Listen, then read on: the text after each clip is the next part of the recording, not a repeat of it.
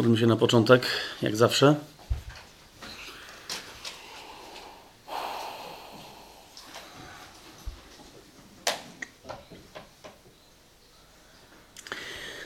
Dobry Ojcze, dziękujemy Ci na początku tego kolejnego spotkania za Twoją obecność w nas, za Twoją obecność we wszystkich wierzących zgodnie z Twoimi obietnicami przez Chrystusa i w Duchu Świętym.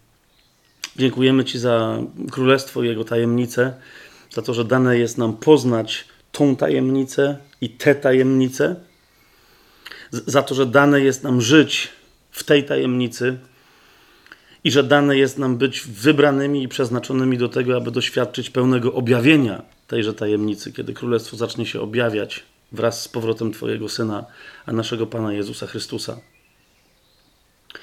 Ojcze, dzisiaj prosimy Cię w imieniu Jezusa, żebyś Ty nas nauczał przez swoje słowo, żebyś posyłał do naszych serc swojego świętego ducha, żeby On te wszystkie prawdy, których dzisiaj będziemy chcieli dotykać i którymi będziemy chcieli my być dotknięci, żeby On nam je wprowadził z umysłów do serc, żeby, żeby Twój święty duch poprowadził nas przez przemianę umysłu do powstania mocy naszych serc, bo, bo mamy nowe serca, które są od Ciebie.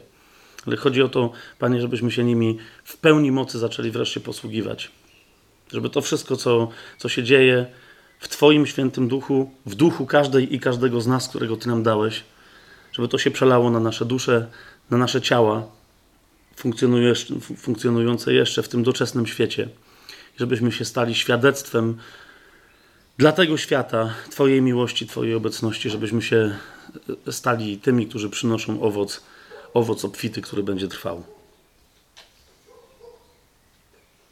Amen. Amen. Dobrze, kochani, mamy y, y, kolejne y, spotkanie tego sezonu.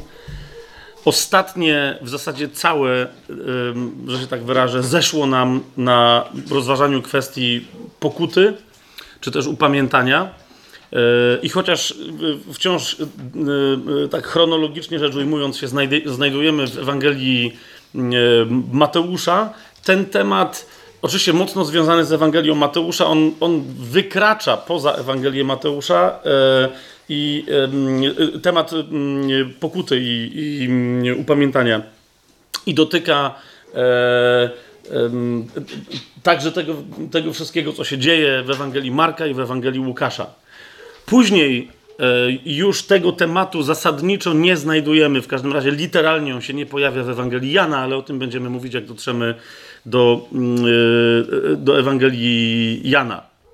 Więc ważne było to, żebyśmy dogłębnie, na tyle, na ile nam e, czas pozwolił, rozważyli e, te kwestie, bo ona, jak mówię, do, do, do przynajmniej dwóch następnych Ewangelii Marka i Łukasza poza Mateuszem mm, będzie nam potrzebna. Przy, nie, nie tylko do tego naszego rozważania, tylko przy osobistym studium, przy osobistej lekturze, żeby rozumieć, co się tam dzieje tak? Że chociaż wezwanie u Marka e, czy u Łukasza będzie inne, to początkowe, czy Jana Chrzciciela, czy Jana Chrzciciela, czy Pana Jezusa, w Mateuszu jest podkreślone to, że królestwo e, niebieskie jest w zasięgu ręki, dosłownie na wyciągnięcie ręki, jest bardzo, bardzo bliskie lub się przybliżyło. E, tam to wezwanie będzie e, nieco inne, żeby po, po wezwaniu pokutujcie będzie wezwanie, żeby wierzyć w dobrą nowinę mm, o królestwie. E, ale, ale wszędzie to pokutowanie będzie oznaczać dokładnie e, to samo, tak jak to rozważyliśmy ostatnim razem. I teraz, e, dzisiaj bym chciał, żebyśmy rozważyli jeszcze, jeszcze dwie rzeczy związane z Ewangelią Mateusza. Jedna z nich to jest, bo myślę, że jest to jedno, rozważałem tę kwestię, ale uznałem, że jest to bardzo, bardzo istotne. Tak? Mm, e, to jest rozróżnienie, i to jest pierwsze, czym się dzisiaj zajmiemy. To jest rozróżnienie e, pomiędzy mm, e, Królestwem Niebieskim a Królestwem Bożym, pomiędzy tymi dwoma określeniami, które się pojawiają w Ewangelii Mateusza. Nie ma tego rozróżnienia nigdzie, w żadnej innej mm, księdze Biblii, ani w Starym, ani w Nowym Przymierzu. Tak? Nie ma tego rozróżnienia. Później e, e, znajdziemy tylko, a przynajmniej teoretycznie, dlatego że, później, że, że tu pewne rzeczy chciałbym pokazać, tak? że z określeniem Królestwo Niebieskie łączą się też inne, i z określeniem Królestwo Boże również pewne, pewne sformułowania, które, y, które, które coś tam konkretnego oznaczają. Tak? Ale zasadniczo Mateusz jest tym, który, który rozróżnia, ponieważ posługuje się w jednej księdze jako jeden autor pod natchnieniem Ducha Świętego tymi dwoma określeniami: Królestwo Niebieskie i Królestwo Boże. Wielu powiada, że no po prostu to był, to był e, Żyd, jest cała taka szkoła w teologii, w zasadzie w różnych teologiach, która mówi, że ponieważ to był Żyd, to posługiwał się określeniem Królestwo Niebieskie zamiennie z Królestwem Bożym i w zasadzie oznaczało to dokładnie to samo. Tak? Tyle tylko, że jemu się plątało. Dobra, ja teraz troszeczkę ironicznie się, yy, się wyraziłem, ale rozumiecie, do tego się to sprowadza, to, to wyjaśnienie, że skoro yy, posługiwał się tymi dwoma wyrażeniami będąc Żydem, no to po prostu i, i posługiwał się nimi zamiennie, to troszeczkę wynikało, wynikało to, nie wiem, z jego, czy też z Ducha Świętego niefrasobliwości. Byłoby to dziwne, tak?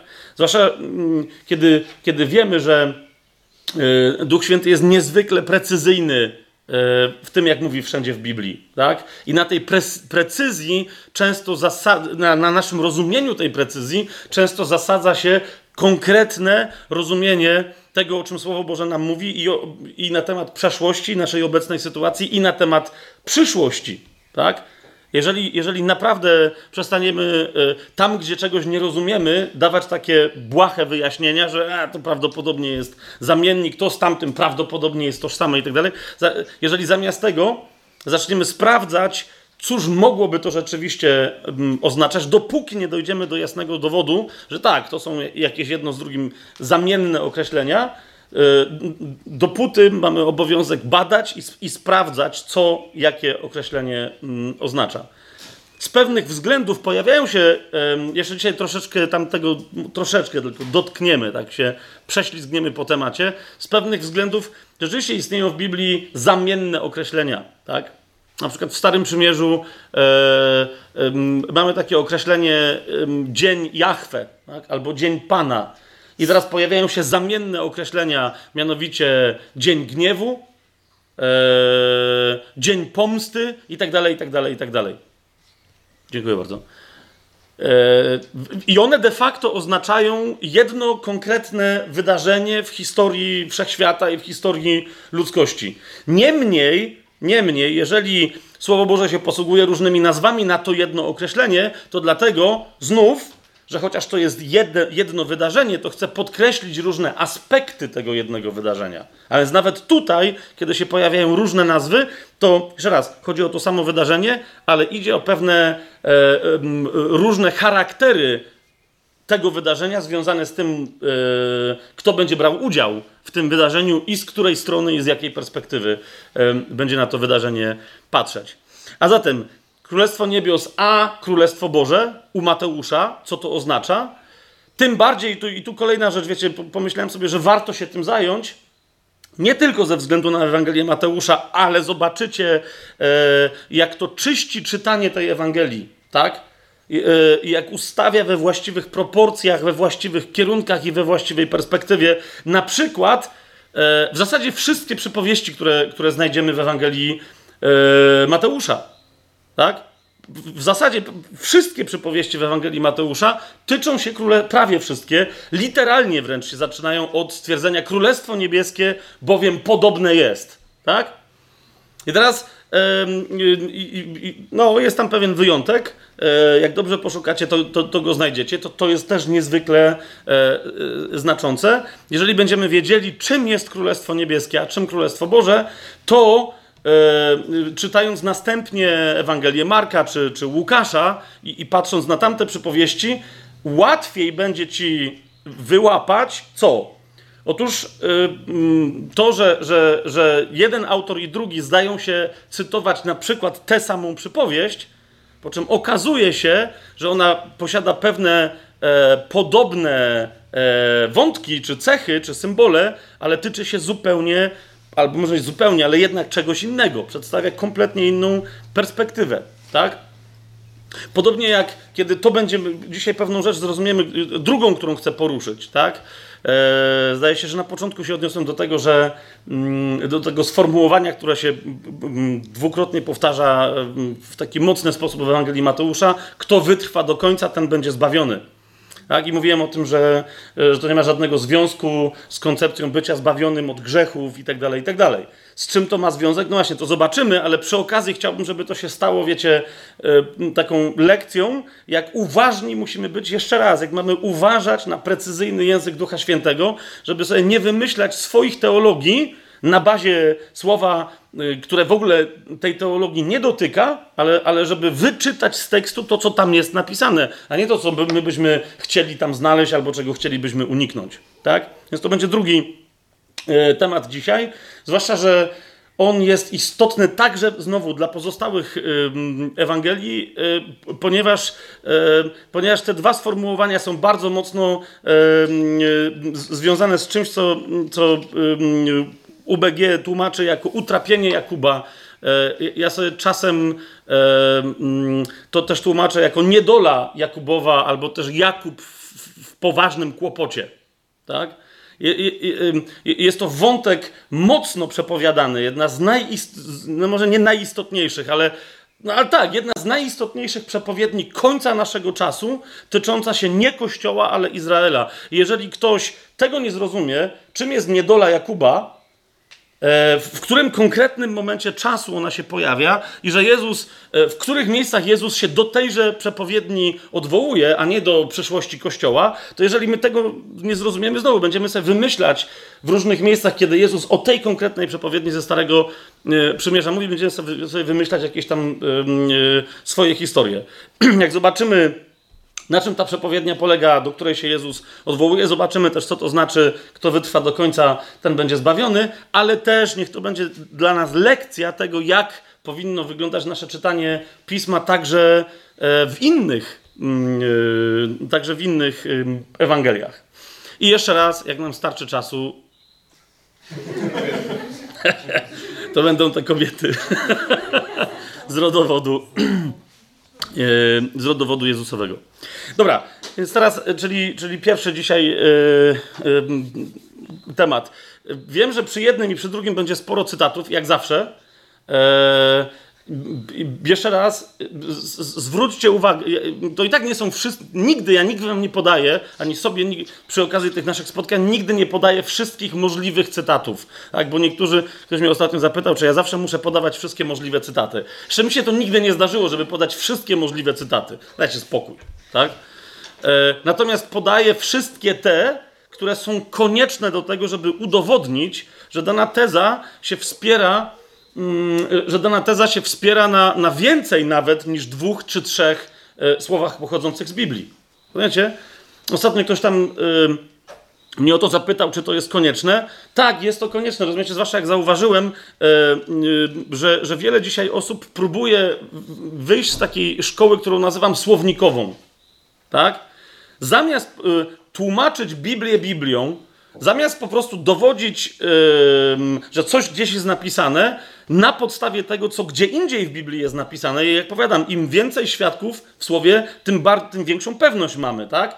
To zajmują się zupełnie czymś innym i to wiecie, wygląda jakby to było biblijne nauczanie, czyli ktoś bierze jakiś fragment, w nim znajduje jeden wyraz, sięga do słownika greckiego albo hebrajskiego, co ten wyraz oznacza, i następnie, wiecie, całe swoje nauczanie buduje na czym? Na definicji tego wyrazu ze słownika. Tak?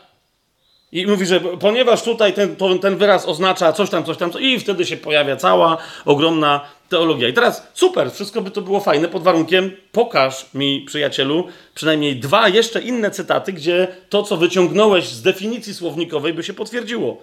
Rozumiecie, o co mi chodzi? Często się potwierdza, ale niestety mam wrażenie, że równie często się nie potwierdza. Tak? Że ktoś tam sobie coś wyciągnął. Wiecie, e, definicje słownikowe mają to do siebie, że, że próbują opisać wieloma różnymi słowami, de facto, pamiętajcie o tym, jedno słowo, które jakoś tam brzmi. Tak? Jeżeli, jeżeli na przykład mamy rozróżnienie w słowniku pomiędzy słowem chronos a słowem kairos greckim, Chronos oznaczającym czas. I teraz rozumiecie, jak, jak teraz próbuje autor ci wytłumaczyć, co znaczy chronos i co znaczy kairos, to znajdziesz tam definicję typu, że chronos to jest ciąg czasowy, w którym rzeczy następują jedna po drugiej. A w słowie kairos mówi, że to, to jest zupełnie inne rozumienie czasu, w ramach którego dochodzi do dojrzenia tam czegoś i, i przychodzi właściwy moment na coś. No właśnie, to są wszystko definicje i z nich potem można budować teologię, ale to są konkretnie dwa słowa: chronos i kairos. Po polsku czas i właściwa chwila. Rozumiesz? Tu, tu, tu o to idzie. Te, cała ta definicja miała cię naprowadzić na jak najlepsze znalezienie twojego jednego słowa, góra dwóch, które pasują do tamtego słowa. Czy to jest jasne, co mówię? To, to, to, nie jest tak, że wiecie, w, w Biblii się pojawia, zwłaszcza w, w, Nowym Przymierzu, w języku greckim pojawiają się jakieś słowa, wiecie, jakieś symbole chińskie czy japońskie, że tam jest jakiś symbol i on oznacza dom, na którym stoi krowa, która śpiewa piosenkę Małej Biedronce. Rozumiesz? I to jest tego, i mówisz, mm, i to słowo oznacza shing cim bun chung ham ha. I rozumiesz, że tam jest cała historia w tym znaku. Tak? Język grecki Koine, którym jest napisane całe Nowe Przymierze, w sensie logiki swojej, gramatyki i tak dalej, bardzo przypomina, w sensie całego swojego, w cudzysłowie, ducha, przypomina y, wszystkie inne języki zachodnie, począwszy od łaciny, skończywszy na języku polskim. Tak? A więc jakieś słowo prawdopodobnie ma w naszym języku swój odpowiednik pod postacią też jakiegoś słowa. I stąd jeszcze raz powtarzam, wiecie, bądźcie ostrożni, kiedy nawet jak sprawdzacie, jaka jest definicja jakiegoś słowa to po co ona jest nam potrzebna? Po co tobie może być potrzebna? Żeby wziąć tę definicję i zastanowić się, jakie polskie słowo najlepiej oddaje to słowo tutaj. Tak? Jakiemu, do jakiego polskiego słowa najlepiej pasowałaby ta definicja. Tak? A, a nie robić, że tak powiem, za dużo e, historii, czy już zwłaszcza teologii na podstawie definicji, bo nie po to ona w tym słowniku jest podana. Jasne jest to, co mówię? Okej. Okay. Więc dlatego będziemy się posługiwać e, e, sporą ilością znowu cytatów, e, także takich, które nam powiążą pewne tematy. Otóż, czym się różni Królestwo Niebieskie u Mateusza od Królestwa Bożego? Żeby sobie odpowiedzieć na to pytanie, sięgniemy najpierw w ogóle nie do Mateusza tak? Tylko do innego Żyda, który prawdopodobnie znacznie, znacznie lepiej niż Mateusz znał Stare Przymierze, rozumiał, e, co się dzieje w różnych kontekstach i, i nam przedstawił pewną chronologię wydarzeń, zarówno z, jakby z naszej perspektywy, oraz z perspektywy władzy, która się rozciąga. Bo jak mówimy o Królestwie, wiecie, niebieskim czy Bożym, to zasadniczo chodzi o królowanie Boga we wszechświecie, tak? Zwłaszcza królowanie Boga w stosunku do ludzkości, której częścią my jesteśmy. Więc otwórzmy sobie pierwszy list do Koryntian, 15 rozdział. Paweł tam przypomina e, od początku tego 15 rozdziału e, pierwszego do Koryntian, przypomina Ewangelię, tą, którą on głosił. Dosłownie od pierwszego wersetu mówi: Przypominam wam, bracia, Ewangelię, czyli dobrą nowinę. Mówi o wierze, mówi o tym, jak kluczowe dla naszej wiary jest zmartwychwstanie Jezusa i przypomina i Koryntianom, i nam, że to zmartwychwstanie Jezusa dlatego jest y, kluczowe, ponieważ ono jest pierwotnym plonem, pierwszą ofiarą i pierwszą chwałą zmartwychwstania, w ramach y, której to chwały my też mamy się zjawić jako zmartwychwstali. Czy mówiąc po ludzku, jak Jezus zmartwychwstał, tak i my zmartwychwstaniemy. To jest nasza nadzieja na przyszłość. Jasne jest to, to, to, to, co mówię? Naszą nadzieją, oczywiście, yy, nadzieją chwały jest Chrystus, ale dlaczego? Bo, je, bo zmartwychwstał. Tak? On zmartwychwstał i my zmartwychwstaniemy. Duchowo już jesteśmy zmartwychwstali, ale zmartwychwstaniemy także cieleśnie w nowych ciałach. Natomiast jak się to ma do, do, do kwestii królestwa, tak? a więc panowania Boga e, wobec ludzkości? Zacznij pierwszy do Koryntian 15 rozdział będziemy czytać od 22 do 28 e, wersetu. I teraz tak ten dyskurs tutaj swój Paweł rozwija. Mówi tak. Jak bowiem w Adamie wszyscy umierają, tak też w Chrystusie wszyscy zostaną ożywieni. Nie ma na świecie człowieka, który by nie umarł lub w pewnym momencie nie umrze, bo jak pamiętacie z innych naszych spotkań z poprzednich sezonów, e, jest na przykład dwóch takich zawodników opisanych w piśmie, którzy nie umarli. Zostali wzięci do nieba. Tak? Ale między innymi z tego słowa wiemy, że skoro zostali wzięci do nieba, to znaczy, że jeszcze muszą wrócić na ziemię, dokończyć swojego dzieła i umrzeć. Pamiętacie, kto to był, tak? Kto? Henoch i, i Eliasz, tak? Więc muszą dokończyć swojego dzieła. Wszyscy muszą umrzeć. I teraz zobaczcie, druga kwestia. Niezależnie od tego, jak kto będzie umierał, w jakim stanie duszewnym czy duchowym, niezależnie od tego, jak będzie umierał, wszyscy też mocą Chrystusa w pewnym momencie zostaną ożywieni. Ale to ożywienie zostało rozdzielone. Zobaczcie, co się dzieje. Czyli yy, mówi w 22 wersecie Paweł, w Chrystusie wszyscy zostaną ożywieni, a w 23 dodaje, ale każdy w swojej kolejności. I teraz jaka jest kolejność? Bo ta kolejność także zaznacza nam później pewne etapy rozwijania się mocy królestwa. Otóż mówi tak, ale każdy w swojej kolejności. Więc po pierwsze, Chrystus jako pierwszy plon. O tym, co to znaczy, że Chrystus jest pierwszym plonem, e, jeszcze w tym sezonie myślę, że powiemy sobie więcej, e, ponieważ Paweł to się ewidentnie odwołuje do świąt żydowskich opisanych w Torze. I tak jak e, śmierć Jezusa jest związana z jednym konkretnym świętem, tak i zmartwychwstanie Jezusa jest związane z kolejnym po tamtym następującym innym świętem, tak? Czyli Paweł odwołuje się do tego, że Jezus jako Mesjasz Y, święta przepisane, przyjęte jako religia w judaizmie, de facto realizuje jako zapowiedzi prorocze. Tak? Ale jeszcze raz mówię, to o tym będziemy więcej mówić, jak pokażemy, jakie święta Jezus już zrealizował, jakie potraktował jako przepowiednie i wypełnił te przepowiednie, a których świąt jako przepowiednie Jezus jeszcze nie zrealizował, ale z Pisma Świętego wiemy, że je zrealizuje. Wszystkich siedem świąt Tory Yy, wszystkie siedem świąt Tory są do zrealizowania przez, przez Mesjasza. Jedne są, jedna część jest już zrealizowana, druga część będzie zrealizowana. Yy, I z samych tylko tych świąt yy, wiele się dowiemy i o tym, co Jezus zrobił, jaka, jaka tego była głębia, ale też o tym, co jeszcze zrobi.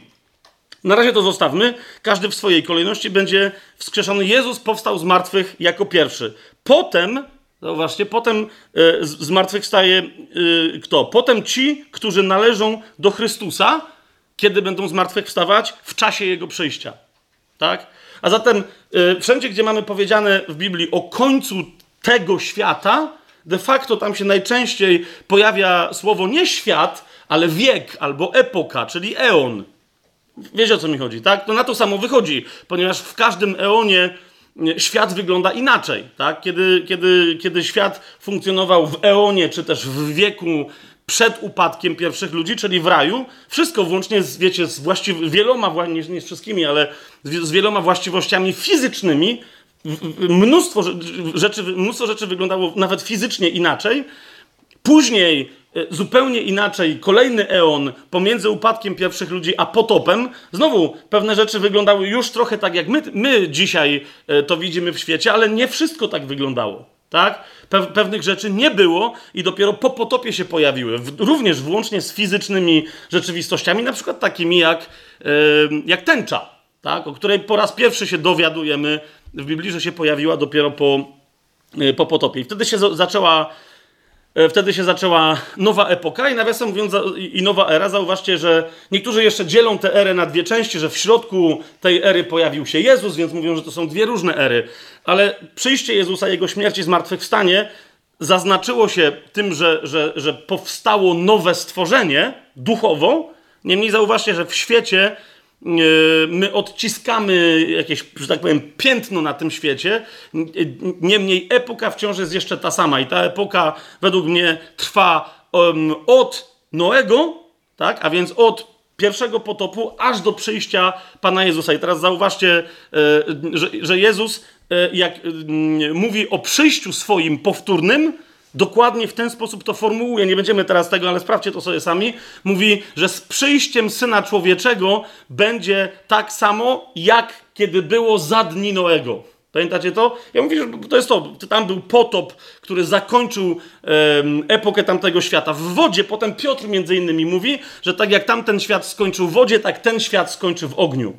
Tak? Też będzie zanurzony, ale już nie w wodzie, tylko w ogniu i wszystkie żywioły tego świata zostaną stopione i tak dalej, i tak dalej. To będzie związane z przyjściem Pana Jezusa e, na ziemię. I jednocześnie jego powrót na ziemię będzie oznaczać zmartwychwstanie.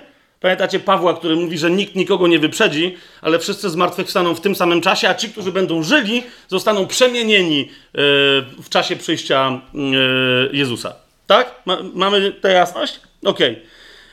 I później, e, bo z innych części pisma wiemy o tym, że to będzie wejście w tak zwane tysiącletnie królestwo, o którym mówi Księga Objawienia. E, Janowego. Na końcu tego tysiącletniego królestwa ostatni, po raz ostatni szatan zostanie zwolniony z łańcuchów, bo w czasie tysiącletniego królestwa będzie w łańcuchach. Zostanie e, uwolniony na chwilę z tych łańcuchów, dojdzie do ostatniego buntu pod wpływem szatana pewnej części ludzkości przeciwko Bogu. E, to dosyć szybko zostanie, ten, ten, ten bunt dosyć szybko zostanie zakończony i wtedy E, po tej epoce, wiecie, istnienia na Ziemi i ludzi zbawionych, i nieśmiertelnych, i ludzi śmiertelnych, którzy dopiero będą oczekiwali zbawienia, wtedy przy, przyjdzie ostateczna epoka, kiedy wszystko zostanie absolutnie pojednane e, z Bogiem, cała rzeczywistość, ludzkość i tak dalej, i tak dalej. Jest to, jest to jasne, co mówię? Czyli mamy tę epokę, okej? Okay? Pan Jezus już przyszedł na ziemię, my czekamy na Jego powrót, ale znajdujemy się, to jest jedna epoka, druga to jest Jego powrót i tysiącletnie królestwo, trzecia to jest ostateczne rozprawienie się z wszystkimi wrogami, włącznie z szatanem, śmiercią, piekłem i tak dalej, e, i rozpoczęcie e, kolejnego wielkiego, że się tak wyrażę, eposu. I teraz o tym mówi o tym mówi w kolejnym wersecie Paweł w 24.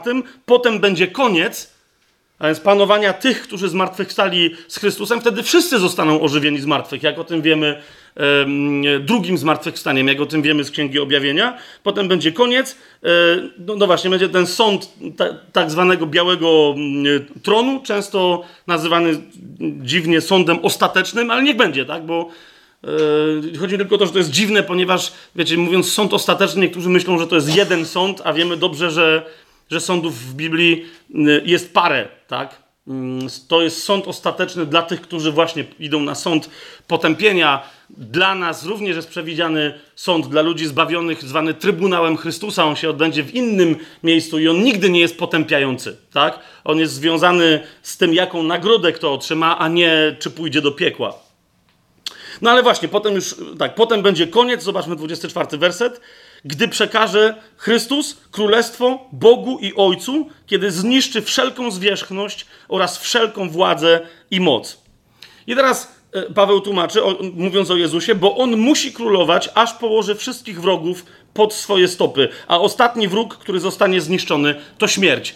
E, I to jest, to jest moment, kiedy się kończy tysiącletnie królestwo. My wiemy, że jeszcze w tysiącletnim królestwie e, oprócz tych, którzy zmartwychwstaną i oni już będą żyć wiecznie, będą wciąż jeszcze żyli ludzie, którzy będą podlegali śmierci. Jak pamiętacie, są te zapowiedzi na przykład na temat Izraela, że jeżeli ktoś nie dożyje 120 lat, to będzie rozumiany jako klątwa i tak dalej, i tak dalej. Tak? Czyli obok obok y, zmartwychwstałych, y, w uwielbieniu już chodzących, y, zbawionych, wierzących, będą też ludy pogańskie. Zresztą do jednego z kościołów Jezus na przykład pisze, że jedną z nagród dla tych, którzy zostaną uznani za zwycięzców, będzie, że mogli, będzie, będzie taki aspekt władania, jakim jest władanie nad narodami pogańskimi, które wciąż jeszcze będą na ziemi funkcjonować.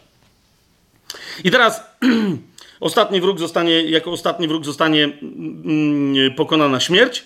E, I teraz 27, 28 werset dalszy tam jest napisane: Wszystko bowiem poddał pod jego stopy, a gdy mówi, że wszystko jest mu poddane, jest jasne, że oprócz tego, który mu wszystko poddał, czyli ojciec poddał wszystko pod stopy Jezusa. Gdy zaś wszystko zostanie mu poddane, wtedy i sam syn będzie poddany temu, który jemu poddał wszystko, aby Bóg był wszystkim we wszystkich.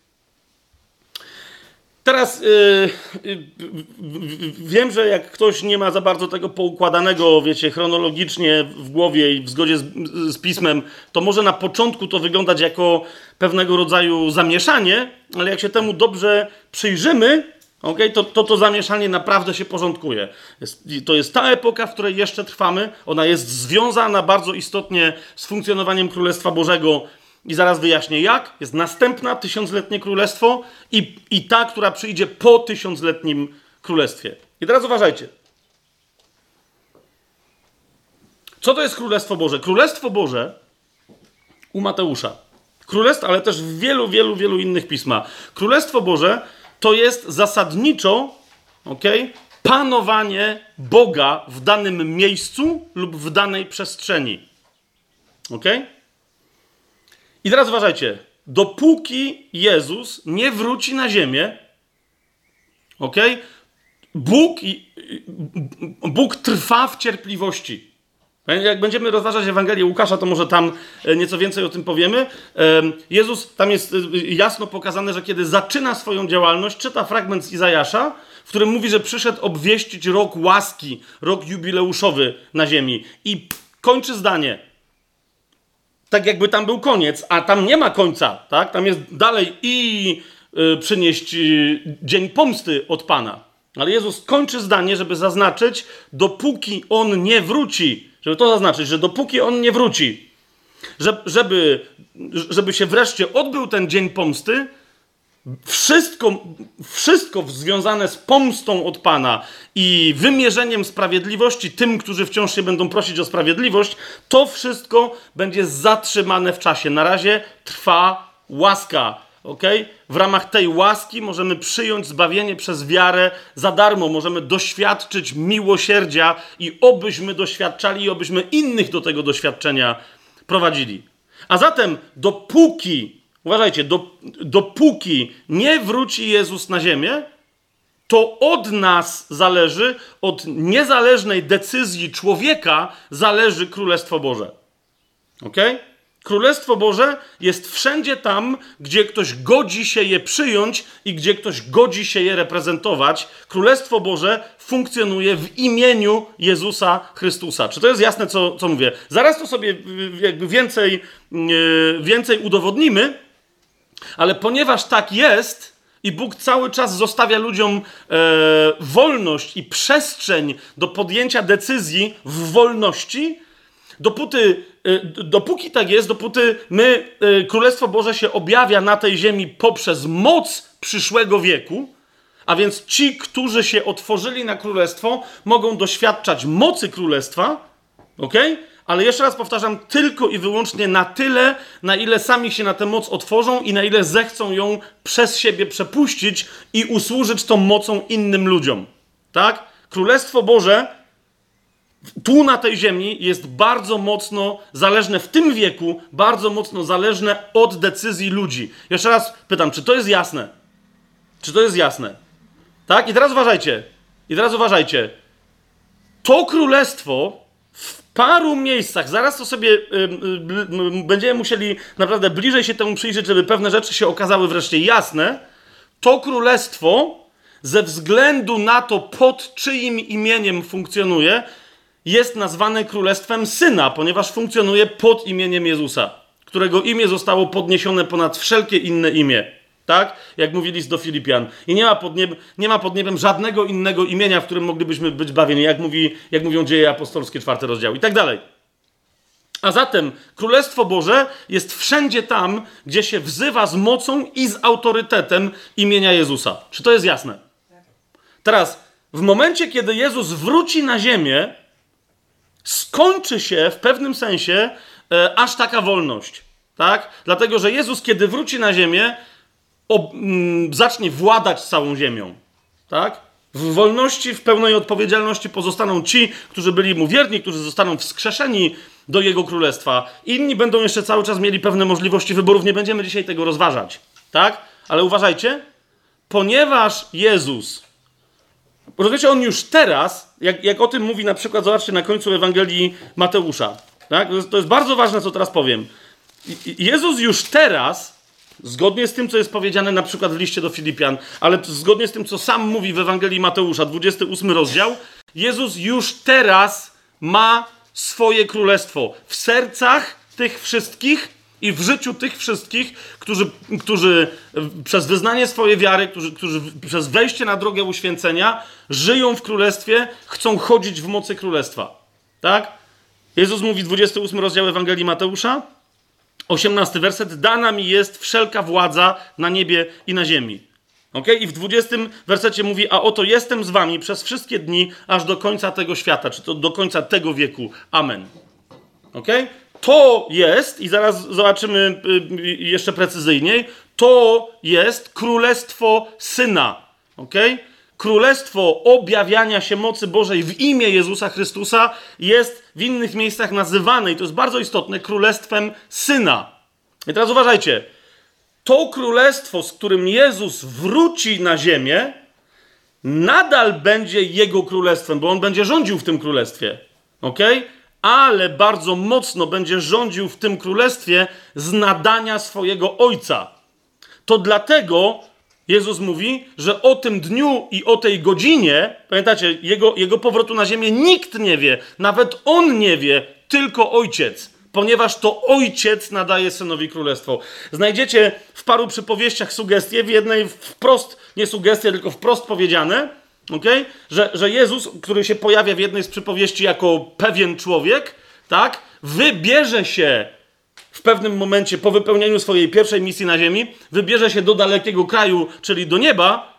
Po co? Żeby pozyskać dla siebie godność królewską. Od kogo? Od Ojca.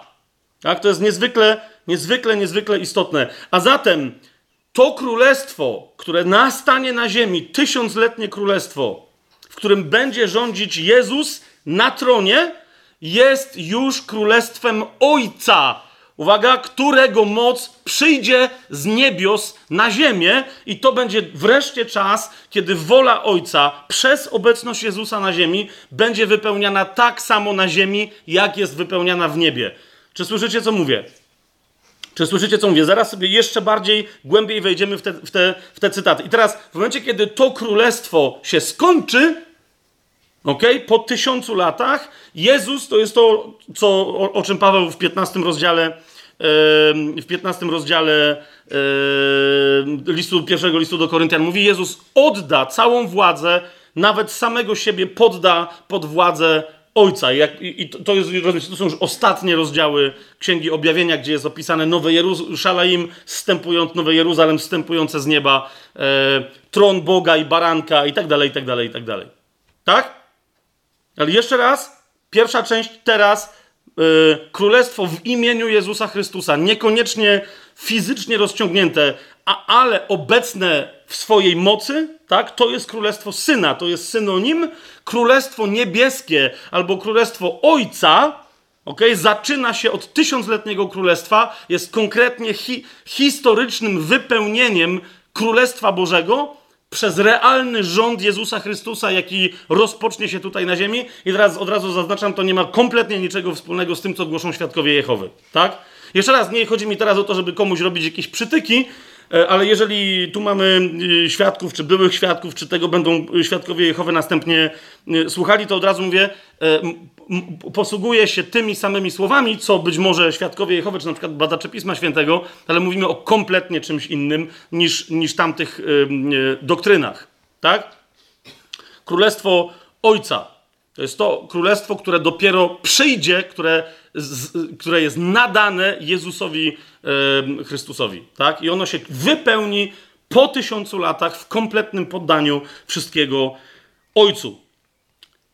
Teraz natomiast Królestwo Boże, a nie Królestwo Niebieskie, wyraża się w mocy. Zobaczcie list do Hebrajczyków, szybciutko, tylko parę takich typowych fragmentów wam e, pokażę. Dwa, e, no, nie, nie będziemy więcej.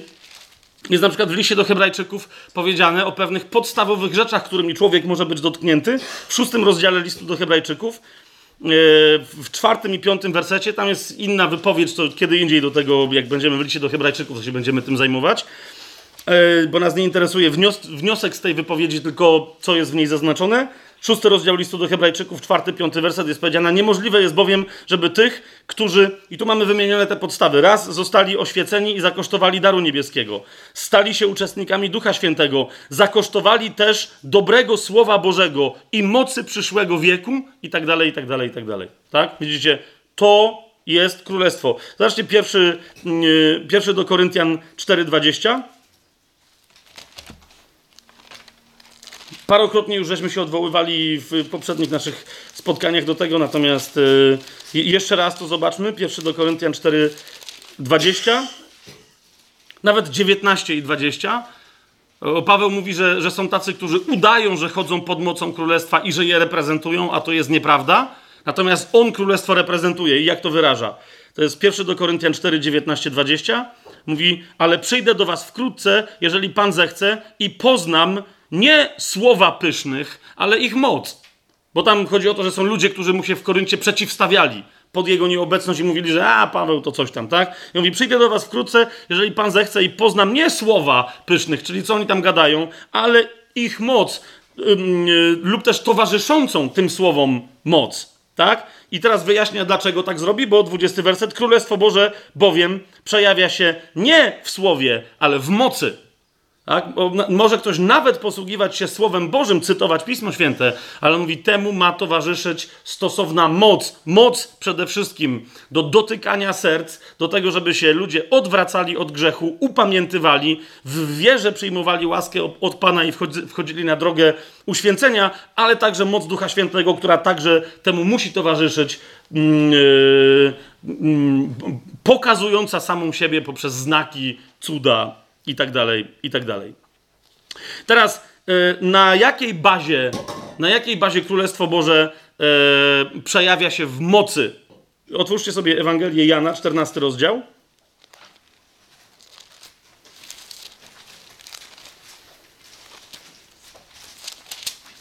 Królestwo Boże zawsze jest panowaniem Boga. To jest, to jest niezwykle istotne, tak? Ale dopóki Jezus nie przyjdzie na ziemię i nie zacznie panować fizycznie, siedząc na tronie Dawida, dopóty to panowanie jest panowaniem wewnętrznym.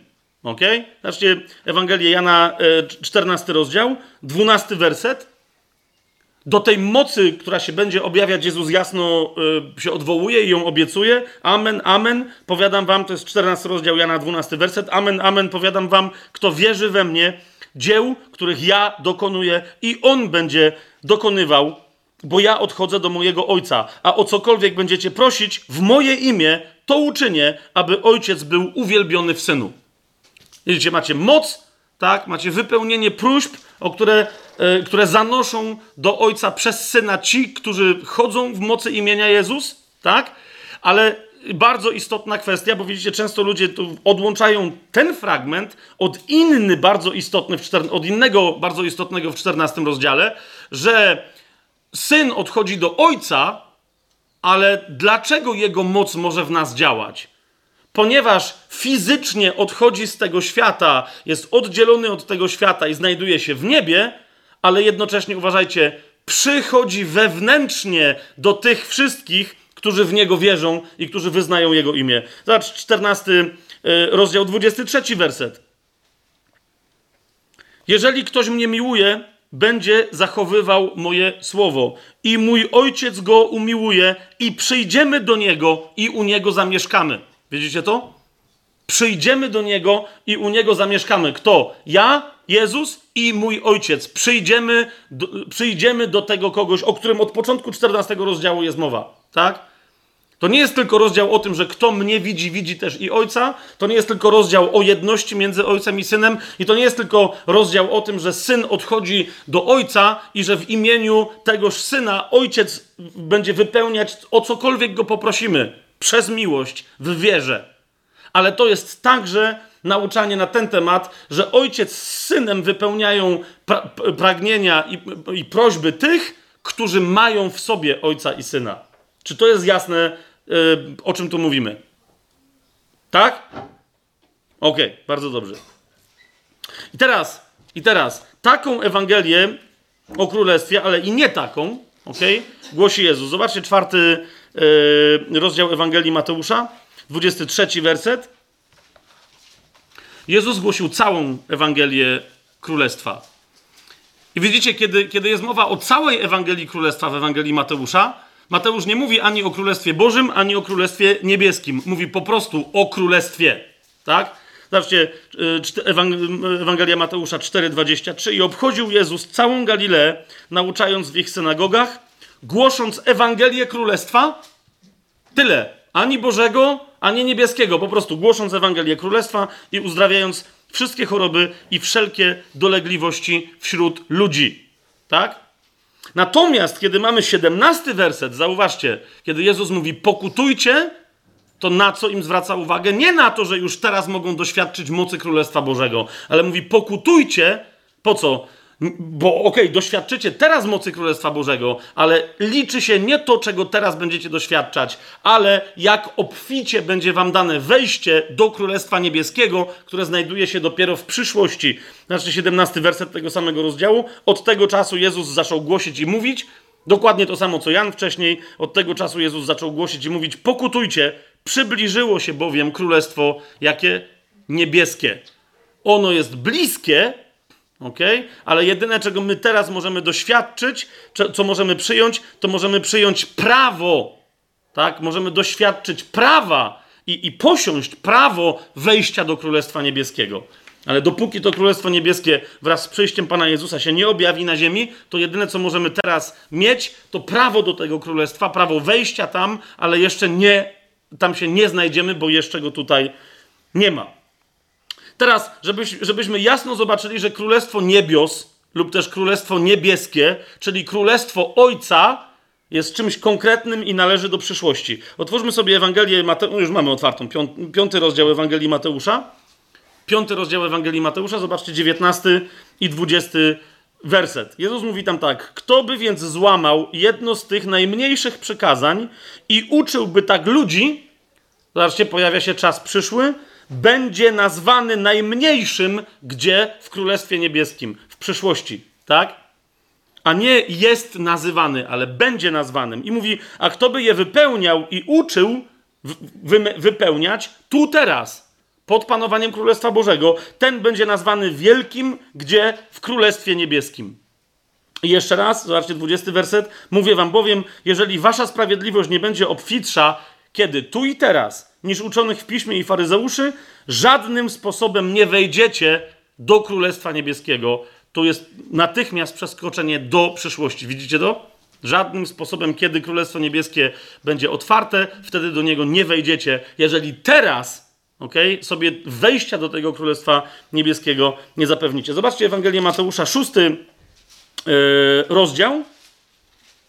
W tym kontekście, zobaczcie. Yy, dziewiąty i dziesiąty werset, tam gdzie Jezus mówi, że to powinna być podstawa wszelkich naszych modlitw. Nie tylko, że powinniśmy ten tekst nauczyć się na pamięć tego tekstu i go powtarzać, ale że na różne sposoby do wątków tej modlitwy, które on, bo on tu bardziej przedstawia wątki niż jakąś modlitwę do odklepania, tak? Masa chrześcijan dzisiaj się modli Ojcze nasz, który jesteś w niebie i nawet się nie zastanawiają nad tym, co mówią. A Jezus mówi, tu są wątki do poruszenia, tak? I teraz popatrzcie, szósty rozdział, dziewiąty, dziesiąty werset. Jezus mówi, wy więc tak się módlcie. Ojcze nasz, który jesteś w niebie. Jest bardzo istotne. Ojciec jest w niebie. W niebie, ponieważ tam jest ojciec, nie może się dziać nic innego, jak tylko pełnić w sposób doskonały Jego wola. Jakakolwiek moc, władza stępuje stamtąd na ziemię. Tak? To jest podstawowe zaznaczenie. Królestwo które się znajduje w niebie, jak się znajdzie na ziemi, wciąż będzie królestwem z nieba. Dlatego jest nazywane królestwem niebieskim, tak?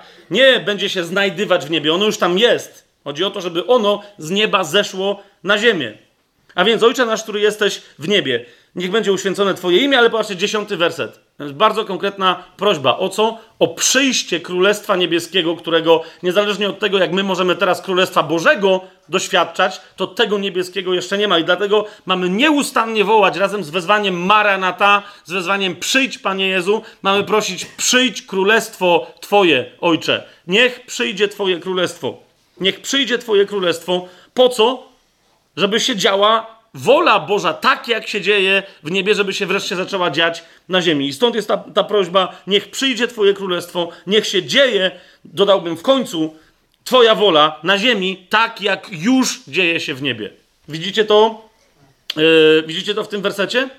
I teraz jedna bardzo istotna rzecz. Widzicie wiele fragmentów, wiele wersji, yy, wiele tłumaczeń no, Nowego Testamentu, które mamy, opartych na tych okrojonych post aleksandryjskich, dziwnych, e, postgnostyckich, poprzerabianych, powykręcanych oryginałach, wiele z nich usuwa z tego, jak Jezus powiedział, jak się mamy modlić, e, fragment, który znajduje się w 13 wersecie.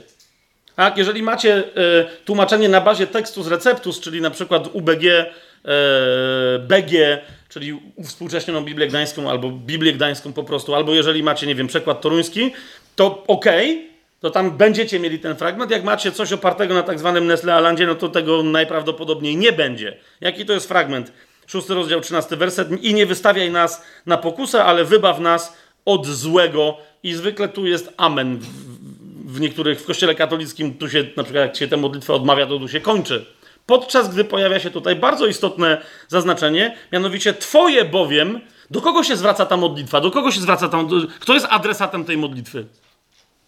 Ojciec, tak? Więc na końcu tej modlitwy jest powiedziane Twoje do kogo? Do Ojca, tak? Ojcze nasz, który jesteś w niebie. I na koniec mówisz mu Twoje bowiem jest królestwo, moc i chwała na wieki. Zgadza się?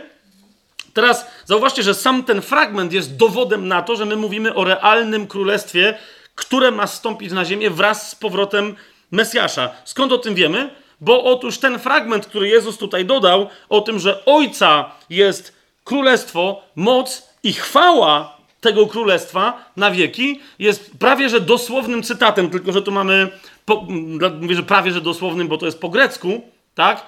E, a fragment, do którego Jezus tu mm, się odwołuje i do którego nawiązuje, znajduje się nawet nie w języku e, hebrajskim zapisany, ale w zasadzie w takim babilońsko-aramejskim w księdze Daniela. Otwórzmy sobie księgę Daniela e, na chwilę, siódmy rozdział.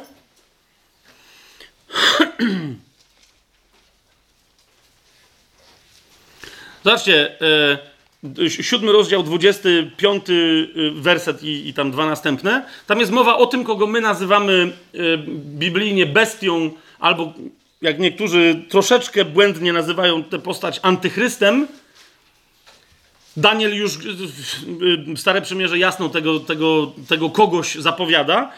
E, co o nim mówi? Zobaczcie, Daniela 7, rozdział 25, werset. Będzie mówił słowa przeciw Najwyższemu i wytracał świętych Najwyższego. Będzie zamierzał zmienić czasy i prawa, gdyż będą wydane w jego ręce aż do czasu, czasów i połowy czasu. Bardzo precyzyjnie określone jest, że, że, że tenże tak zwany antychryst, czy też bestia, razem ze, ze, swoim fałszywym prorokiem, że będą rządzić i, prowadzić swoje, swoją parodię Królestwa Bożego przez 3,5 roku.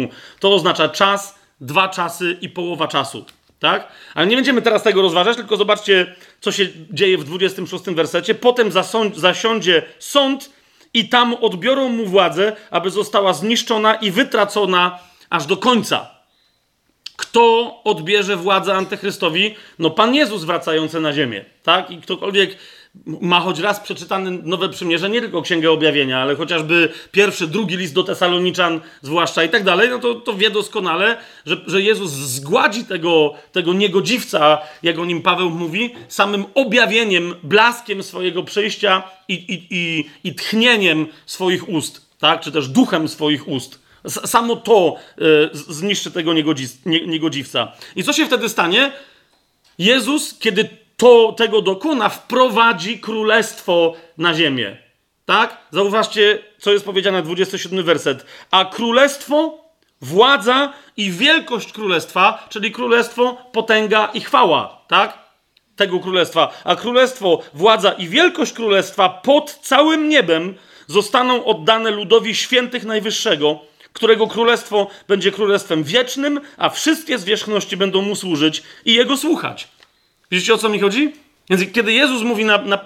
Wy się tak módlcie, Ojcze nasz, który jesteś w niebie, niech będzie uświęcone imię Twoje, niech wreszcie przyjdzie Twoje królestwo, aby była Twoja wola na ziemi, tak jak jest w niebie, to o co mu chodzi? O to królestwo, które między innymi zapowiada Daniel, co potwierdza w 13 wersecie, mówiąc, bo Twoje jest królestwo, moc i chwała na wieki. To jest bezpośrednie nawiązanie ym, do tego królestwa, które jest obiecane świętym Najwyższego już w księdze Daniela, ale, ym, ale nie tylko. Mamy jasność tu w tej kwestii? Widzicie to? Jest jakaś, jakaś, jakaś wątpliwość, bo jak to, coś to od razu. Okej, okay, dobra. Zobaczmy siódmy rozdział, żebyśmy mm, mieli tego więcej. Siódmy rozdział, 21 werset. Jeszcze raz, Jezus mówi: Nie każdy, kto mi mówi, Panie, Panie, wejdzie do Królestwa Niebieskiego, ale ten, kto wypełnia wolę mojego Ojca, który jest w niebie. Jeszcze raz macie Ojca, który jest w niebie. Teraz pod Królestwem Bożym mamy możliwość wypełnienia woli tegoż Ojca i dzięki temu, kiedy przyjdzie z nieba Królestwo Ojca, reprezentowane przez Jego Syna, wtedy będziemy mogli wejść do tego królestwa. Ósmy rozdział Ewangelii yy, Mateusza, jedenasty i dwunasty werset. A mówię wam, wielu przyjdzie ze wschodu i z zachodu i zasiądą za stołem z Abrahamem, Izaakiem i Jakubem w Królestwie Niebieskim. Widzicie to? Królestwo Niebieskie będzie czasem powstania z martwych sprawiedliwych. To będzie miejsce, w którym będzie zasiadać y, do stołu Abraham, Izaak i Jakub i my razem z nim. To się będzie działo dopiero w Królestwie Niebieskim. I dwunasty werset mówi, ale synowie królestwa będą wyrzuceni do ciemności zewnętrznych, tam będzie płacz i zgrzytanie zębów. Zauważcie, synowie królestwa niebieskiego, nie, synowie królestwa Bożego, ci, którzy wiedzieli, jak pełnić wolę Ojca, ale jej z jakichś powodów nie pełnili. I tu, w tym fragmencie, według mnie nie chodzi tylko i wyłącznie o Żydów znających prawo, tak? Ale także o chrześcijan, zgodnie z tym, co Jezus mówi jeszcze raz w siódmym rozdziale, 21 wersecie. Nie każdy, kto do mnie mówi Panie, Panie. Żydzi nie są, wiecie, etniczny Izrael, który, ci Żydzi, którzy się w każdym razie nie nawrócili, nie, nie uznali w Jezusie Mesjasza, tak? To nie są ci, którzy mówią do Jezusa Panie.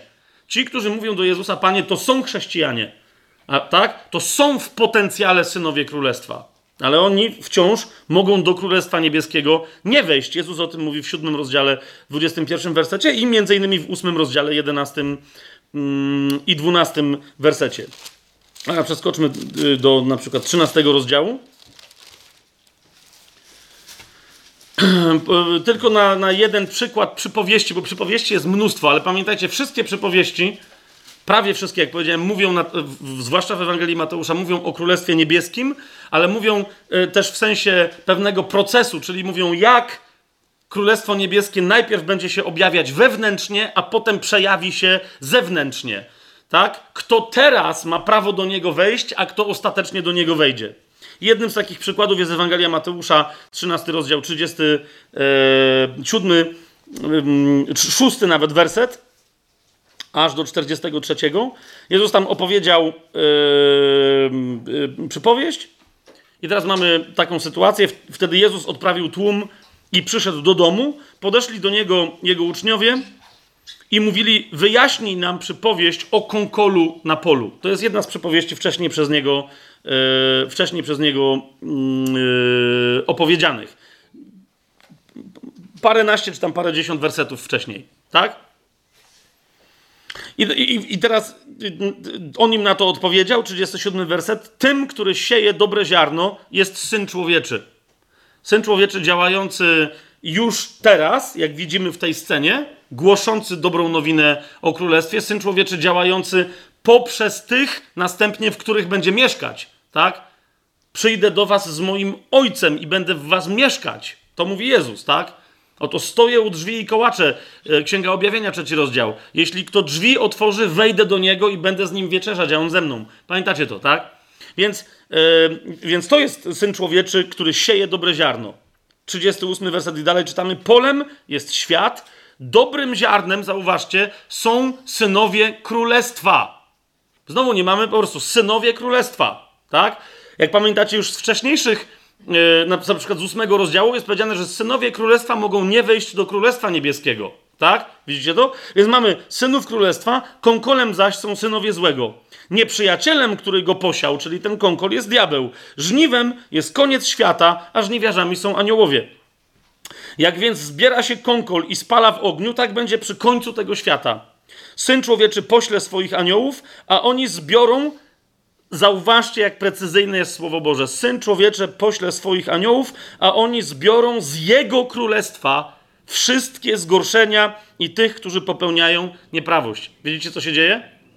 Zanim przyjdzie Królestwo Niebieskie, już działa moc Królestwa Syna na tej ziemi. Widzicie to? Jezus posyła swoich, mówi, że pośle swoich aniołów i oni, zobaczcie, to jest wciąż królestwo, które tu funkcjonuje i działa na ziemi, bo Jezus wygrał na krzyżu, wykonało się, ale wciąż trwa czas cierpliwości Bożej, w ramach której, mimo tego zwycięstwa, wciąż niektórym wolno jest dokonywać różnego typu niegodziwości. Więc zobaczcie, 41 werset jeszcze raz. Syn człowieczy pośli swoich aniołów, a oni zbiorą z jego królestwa wszystkie zgorszenia i tych, którzy popełniają nieprawość i wrzucą ich do pieca ognistego, tam będzie płacz i zgrzytanie zębów. Widzicie, syn ze swojego królestwa, już w tym świecie funkcjonującego, zbiera nieprawości. I teraz patrzcie, jaka jest konkluzja, 43 werset. Wtedy sprawiedliwi będą jaśnieć jak słońce, gdzie? W królestwie swojego ojca. Widzicie o co idzie? Jeszcze raz, to nie jest po prostu, ponieważ tu się posłużył Mateusz, a Duch Święty przez niego takim sformułowaniem, to za chwilę się posłużył innym, żeby nie było, wiecie, stylistyka, żeby była zachowana, żeby było ciekawie. Nie, nie, no właśnie, jest bardzo precyzyjnie napisane, tak? Syn człowieczy ze swojego królestwa oczyści, a następnie ci, którzy będą mieli prawo wejścia do królestwa, wejdą gdzie? Do królestwa Ojca. Ojcze nasz, który jesteś w niebie, niech przyjdzie Twoje królestwo, żebyśmy my mogli do niego wejść, bo Twoje jest królestwo, potęga i chwała, czy też władza i chwała. Sprawiedliwi będą jaśnieć jak słońce w królestwie swojego Ojca. I żeby, żeby widzicie, ja to dlatego powtórzyłem, bo zauważcie, Jezus mówi, kto ma uszy do słuchania, niechże słucha. Jak, jak, jak czyta, okej, okay, przeczytaj to sobie na głos i usłysz, że Jezus naprawdę to mówi. Tak? Yy, jeszcze przeskoczmy, bo nie będziemy, nie mamy czasu na to, żeby rozważać inne, wiecie, przypowieści. Przeskoczmy do Ewangelii Mateusza, 18 y, rozdziału. Tam jest taka, taka specyficzna yy, sytuacja związana z dziećmi. Jezus demonstruje dzieci. 18 rozdział od pierwszego wersetu. Będziemy czytać. W tym czasie podeszli do Jezusa uczniowie od pierwszego do powiedzmy czwartego. Tak? W tym czasie podeszli do Jezusa uczniowie, pytając, kto jest największy w Królestwie Niebieskim? I wiecie, pytanie jest, y, y, bo oni cały czas mają pewne, pewne pytanie, kto już jest największy w Królestwie Niebieskim, tak? A Jezus im przypomina, że to jest kwestia przyszłości. Tak? Teraz, teraz, teraz sobie zapewniamy wejście do tego królestwa. I zobaczcie, jak im odpowiada na pytanie, kto jest największy w Królestwie Niebieskim. A Jezus, zawoławszy dziecko, postawił je pośród nich i powiedział: Amen, powiadam wam, jeżeli się nie nawrócicie i nie staniecie się jak dzieci, nie wejdziecie do Królestwa Niebieskiego. Jezus mówi: przestańcie yy, być tacy bardzo cudownie pewni, że już jesteście w królestwie, albo że macie pewne wejście, i teraz chodzi o to, kto tam będzie pierwszy. Najpierw upewnijcie się, że macie to wejście do królestwa. ok? A do tego mówi: nawróćcie się. I jeszcze raz zauważcie, mnie zawsze trochę bawią, a trochę smucą te różne próby y, z innych, zwłaszcza fragmentów, bo to nie jest jedyne miejsce, gdzie Jezus pokazuje dziecko i mówi: to jest wzorzec. Tak? Kiedy ludzie mówią, co to znaczy stać się jak dziecko. I wiecie, wymyślają, że dzieci są dobre, co w ogóle nie jest prawdą, a w każdym razie nie do końca. Dzieci tylko do połowy są dobre, ale do połowy są też bardzo niedobre. ok? Jeszcze raz, niech po prostu, no, kto ma doświadczenie z, z dziećmi jakiegokolwiek rodzaju, to wie, że to nie jest wcale takie oczywiste, że dzieci są dobre, albo że dzieci są miłe, albo że dzieci są absolutnie zawsze super otwarte na wszystko. Rozumiecie, są jakieś takie psychologiczne koncepcje. Jezus mówi bardzo wyraźnie, tak? Pokazuje wam dziecko w jednym prostym, oczywistym, yy, w jednym prostym, oczywistym kontekście, tak? Czwarty werset. Kto się więc uniży tak jak to dziecko, ok? Ten jest największy w Królestwie Niebieskim. A więc kiedy wejdzie do królestwa, to jest, to jest, to jest proste. Pokazuje wam dziecko jako przykład bycia uniżonym. Tak? Oczywiście w ramach tej uniżoności to dziecko wciąż bazuje na zaufaniu wobec rodziców i tak dalej, i tak dalej, i tak dalej. Ale rozumiecie, to jest punkt wyjścia. Co znaczy być jak dziecko, żeby wejść do królestwa i żeby w nim być największym. Tak? To znaczy się uniżyć. Potem dalej Jezus kontynuuje, ale w, w, w, w każdym razie, tak? Istotny dla nas jest ten trzeci werset. Jeżeli się nie nawrócicie i nie staniecie jak dzieci, nawiasem mówiąc, widzicie, czym innym jest pokuta, upamiętanie, a czym, czym innym nawrócenie. Wejście na taką drogę uświęcenia pod łaską Bożą, żeby chcieć się stać uniżonym jak dziecko. Jeżeli się nie nawrócicie i nie staniecie jak dzieci, nie wejdziecie do Królestwa Niebieskiego. Twórzmy 25 rozdział Mateusza.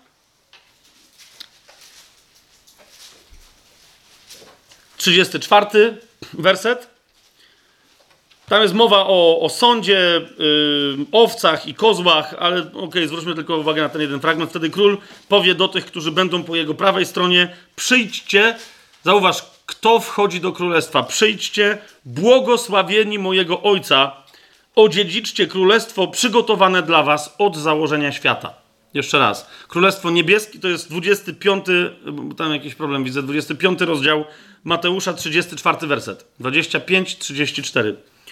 Wtedy król powie do tych, którzy będą po jego prawej stronie: Przyjdźcie, błogosławieni mojego ojca, odziedziczcie królestwo przygotowane dla was od założenia świata. Dziedzictwo, na które czekamy, to jest królestwo, które przyjdzie i do którego będziemy mogli wejść po tym, jak się, jak się odbędzie ten trybunał, w ramach którego dowiemy się, że mamy takie, yy, że, że mamy takie prawo. I jest to królestwo błogosławionych Ojca.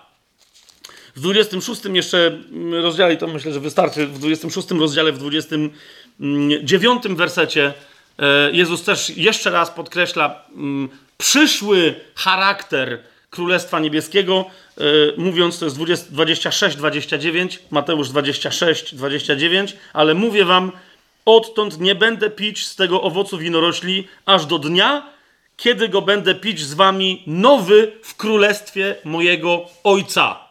Widzicie to?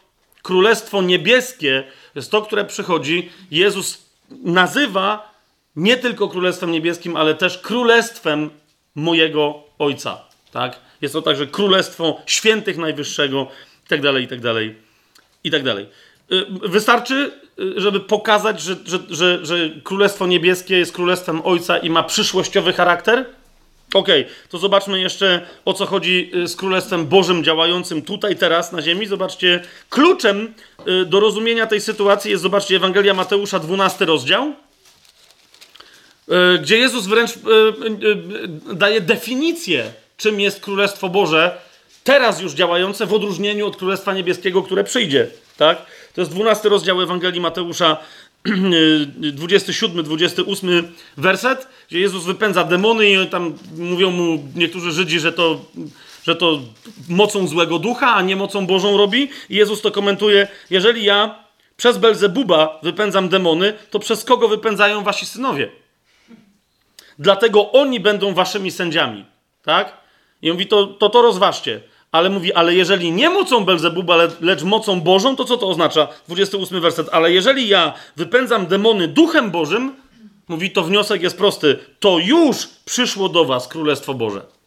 No nie ma tego już, ale chcę to podkreślić, bo rozumiecie, no to jest, to, to jest charakter tej wypowiedzi. Skoro ja wypędzam demony teraz, to się dzieje teraz, na waszych oczach, duchem Bożym, to przyszło do was Królestwo Boże. Widzicie to? To, to jest moc, ta, o której wcześniej mówiliśmy, w, o której Paweł wspomina w Hebrajczyków 6.5, w pierwszym do Koryntian 4.20 i w wielu innych e, miejscach, w liście do Galacjan i tak dalej, i tak dalej. I teraz jak chcemy parę miejsc, y, na, na parę miejsc zwrócić y, uwagę, to zobaczcie na przykład y, Mateusza 6:33. Wiecie, żeby kiedyś wejść do Królestwa Niebieskiego, teraz potrzebujemy szukać mocy, sprawiedliwości, teraz Królestwa Bożego. Mateusz 6,33. Mówi, ale szukajcie wy najpierw Królestwa Bożego i Jego sprawiedliwości, a to wszystko będzie wam przydane albo też dodane. Co? No te wszystkie materialne rzeczy, o które mówi, że poganie zabiegają. Jednym z objawów Królestwa Bożego tutaj, na ziemi, to jest Królestwo Boże, jest to, że Bóg się zatroszczy o wasze potrzeby materialne. Jeżeli wy się zatroszczycie o objawianie Jego mocy na tej ziemi. Tak? Więcej. Yy, Okej. Okay. Yy, Mateusz 16. Przeskoczmy sobie dalej, bo nie, nie, nie, nie, chcę tego komentować. W innych miejscach to komentowałem. Później powiem, yy, gdzie dla tych, którzy nie pamiętają. 16 rozdział Ewangelii E, Mateusza 19 werset. Królestwo niebieskie dopiero przyjdzie, ale Królestwo Boże polega na tym, że my już tutaj na tej ziemi, począwszy od Piotra, mamy klucze do Królestwa. A więc już tutaj, teraz na tej ziemi, na tym polega Królestwo Boże, że ci, którzy y, dostają prawo do tego królestwa, mają też klucze królestwa i mogą otwierać tymi kluczami wejście do królestwa innym ludziom. Najpierw tą obietnicę dostał Piotr, zobaczcie jeszcze raz 16, Mateusz 16, 19. Jezus powiedział do niego: I tobie dam klucze królestwa niebieskiego. Cokolwiek zwiążesz na ziemi, będzie związane i w niebie, a cokolwiek rozwiążesz na ziemi, będzie rozwiązane i w niebie. Okej, okay, to, to jeszcze ma parę swoich znaczeń, ale jednym z fundamentalnych jest to, że, że, że będziesz mieć prawo wprowadzać ludzi do królestwa. I teraz zauważcie, Piotr jest tym, który Izraela wprowadza do królestwa w Dzień Zielonych Świąt. Nie będziemy tam tych fragmentów czytać, bo przy dziejach apostolskich będziemy o tym więcej mówić, ale w Dzień Zielonych Świąt, drugi rozdział dziejów apostolskich, Piotr wychodzi i Piotr głosi, i Piotr na pytanie E, Żydów pobożnych, mężowie, bracia, co mamy czynić, to on odpowiada: upamiętajcie się, dajcie się ochrzcić w imieniu Jezusa Chrystusa na odpuszczenie waszych grzechów, a otrzymacie w darze Ducha Świętego. I jednocześnie ten sam Piotr, parę rozdziałów, że się tak wyrażę, później w tych samych dziejach apostolskich przychodzi gdzie? Do domu setnika, e, dostojnika e, rzymskiego Korneliusza, tak? Poganina. I co otwiera dla niego również kluczami królestwa otwiera mu wejście do królestwa, tak? Oni tam podczas głoszenia Piotra są ochrzczeni Duchem Świętym, a wtedy Piotr mówi, no jak oni dostali Ducha Świętego tak jak my, to kto może odmówić im wody? I chrzci ich także w imieniu Jezusa Chrystusa w wodzie, tak?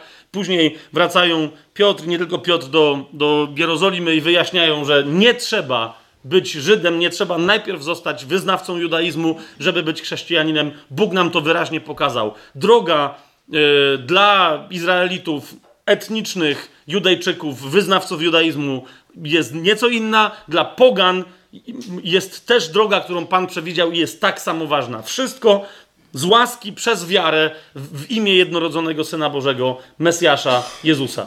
Amen?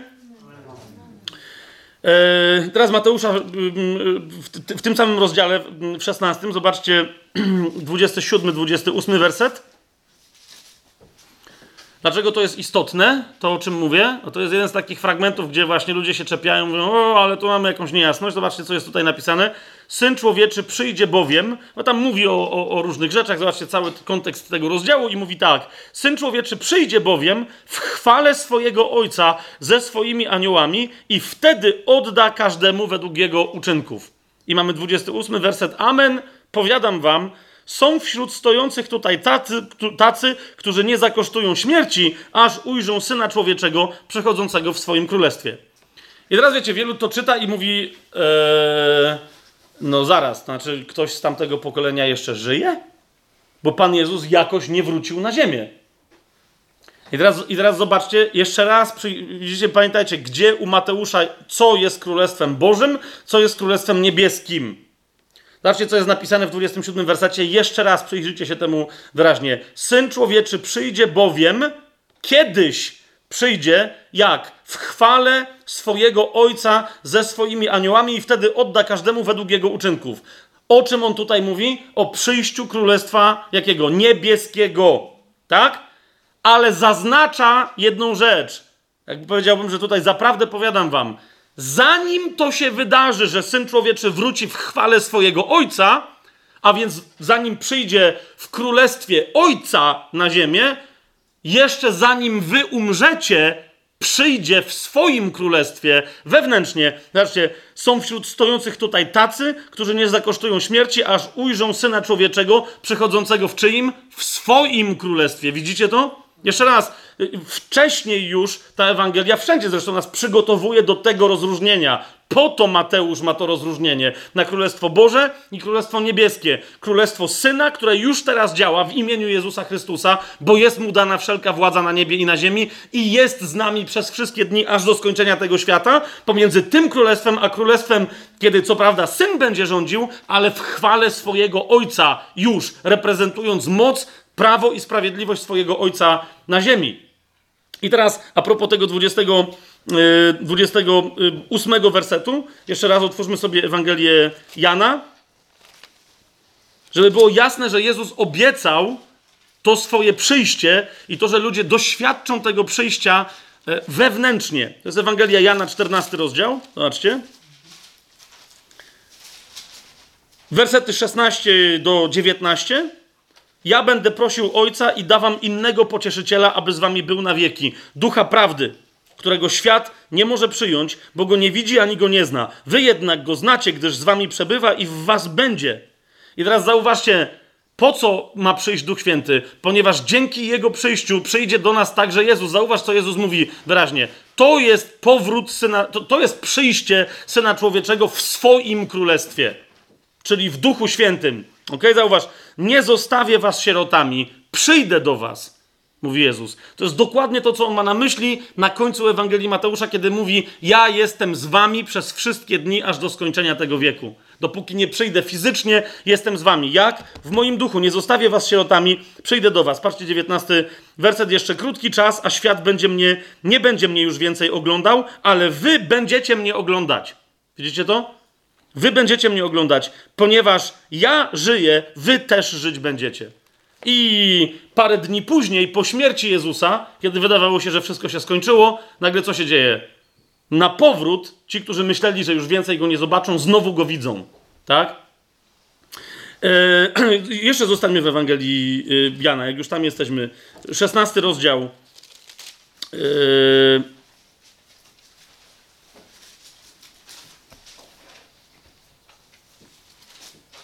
16 rozdział. 16 werset i następne. Zobaczcie, zobaczcie jeszcze i to. Jezus mówi: Jeszcze krótki czas, a nie zobaczycie mnie. I znowu krótki czas, a zobaczycie mnie, bo ja idę do Ojca.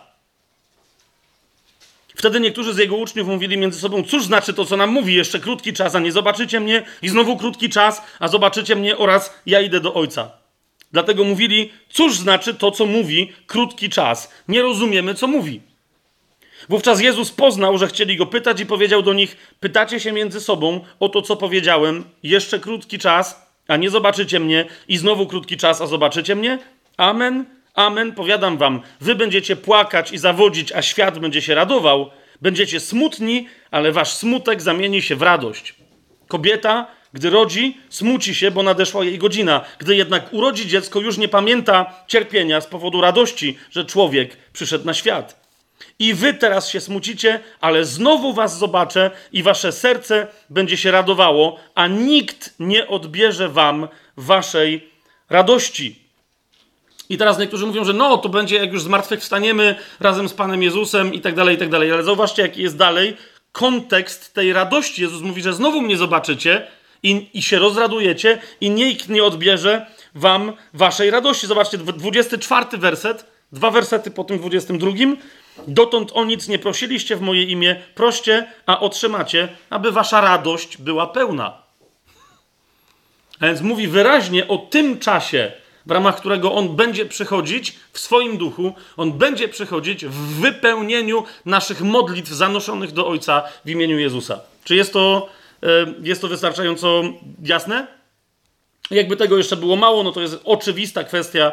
Zobaczcie, dzieje apostolskie, siódmy rozdział. Jak Jezus powiedział, że, że niektórzy z was, którzy tu stoją, nie zaznają śmierci, dopóki nie zobaczą Syna Człowieczego, który przychodzi w swoim królestwie. Zobaczcie, siódmy rozdział. E, to jest Szczepan. Bardzo fizyczne, konkretne, jedno z wielu tego rodzaju, jak sądzę, ale okay, kon konkretne świadectwo o tym. Macie przynajmniej jednego, który, który nie zaznał śmierci. Za, za chwilę zaznał, ale jeszcze nie zaznał śmierci, dopóki nie zobaczył Syna Człowieczego przychodzącego w swoim królestwie. Siódmy rozdział, 55, 56 e, werset. Szczepan, bo to o niego chodzi, pełen Ducha Świętego patrzył uważnie w niebo i ujrzał chwałę Boga i Jezusa stojącego po prawicy Boga i powiedział, oto widzę niebiosa otwarte i Syna Człowieczego stojącego po prawicy Boga. A oni podnieśli wielki krzyk, zatkali sobie uszy i jednomyślnie się na niego rzucili. No i jak wiemy, po tym widzeniu zanim zaznał śmierci, za chwilę Szczepan rzeczywiście zaznał śmierci, ale stało się to zanim zaznał śmierci. I jeszcze zerknijmy do Ewangelii Mateusza. W razie, ale, ale widzicie tam ten fragment, tak?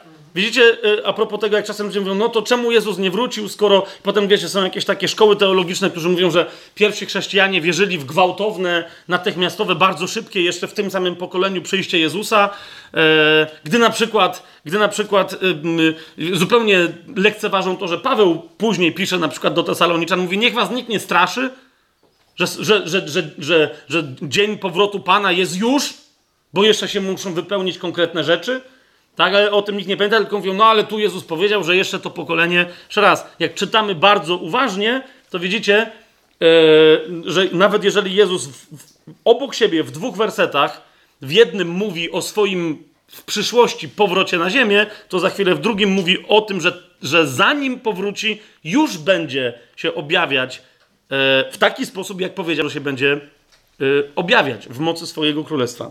I 18 rozdział. E,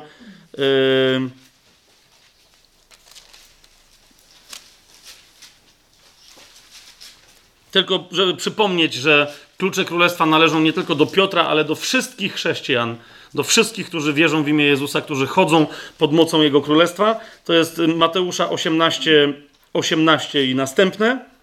Amen, powiadam wam, cokolwiek zwiążecie na ziemi, będzie związane i w niebie, a cokolwiek rozwiążecie na ziemi, będzie rozwiązane i w niebie. Mówię wam też, jeżeli dwaj z was na ziemi będą zgodnie prosić o cokolwiek, otrzymają to od, mo od mojego Ojca, który jest w niebie. Gdzie bowiem dwaj albo trzej są zgromadzeni w moje imię, tam ja jestem pośród nich. Zanim przyjdzie Królestwo Niebieskie, to jest Królestwo Boże, to jest Królestwo Boże na ziemi. Gdzie dwaj albo trzej są zgromadzeni w imieniu Jezusa, tam ja jestem pośród nich, mówi Jezus. I to do tego wraca, jeszcze raz powtórzę, w tej myśli na końcu tej Ewangelii, kiedy mówi: Ja jestem z wami. Tak? Kiedy? Kiedy się gromadzicie przynajmniej w dwie albo w trzy osoby yy, w moje imię. W 21 w 21 rozdziale, w 31 wersecie. Tym, który ostatnio rozważaliśmy w kontekście upamiętania, ale tam mamy też e, inną istotną prawdę, jest powiedziane. Jezus pyta tam, jak mówi o tych dwóch synach, jak pamiętacie, tak? Jeden powiedział, że coś tam zrobi, a nie zrobił, a drugi powiedział, że nie zrobi, ale się zasmucił, że tak głupio powiedział i jednak coś zrobił. E, więc 21 rozdział, 31 werset. Jezus pyta, który z tych dwóch wypełnił wolę Ojca? Odpowiedzieli mu ten pierwszy. I teraz patrzcie, jaka jest odpowiedź Jezusa. Jezus im powiedział, zaprawdę powiadam wam, że celnicy i nierządnice, czas jest jaki? Teraz wchodzą przed wami, ale gdzie? Do Królestwa Bożego. Tak? Teraz da się wejść do Królestwa Bożego. To ci zapewnia Królestwo Niebieskie, tak? w takiej czy innej obfitości, ale to, to teraz się dzieje wejście do Królestwa Bożego i w 43 wersecie w kontekście między innymi tej przypowieści, ale nie tylko całego tego nauczania Jezus mówi w tym samym rozdziale, 21 rozdział, 43 werset, dlatego mówię wam, Królestwo Boże zostanie wam zabrane, a dane narodowi, który wyda jego owoce. Tak? Królestwo Boże zostanie wam zabrane. Co to za naród? To jest, to jest ten naród, który jest równoznaczny z tym, co, co na początku Ewangelii Mateusza Mateusz nazywa pokoleniem Chrystusa. Tak? To są ci, którzy przez wiarę w imię Jezusa, w Jego zbawcze, wypełnione do końca dzieło na krzyżu, przez wiarę w Jego zmartwychwstanie, które, którym Ojciec potwierdził dzieło swojego Syna, którzy przez taką wiarę stają się synami i córkami, yy, stają się synami i córkami Królestwa. Czy to jest jasne? Czy, czy mamy w, w tej kwestii już całkowitą jasność? Okej.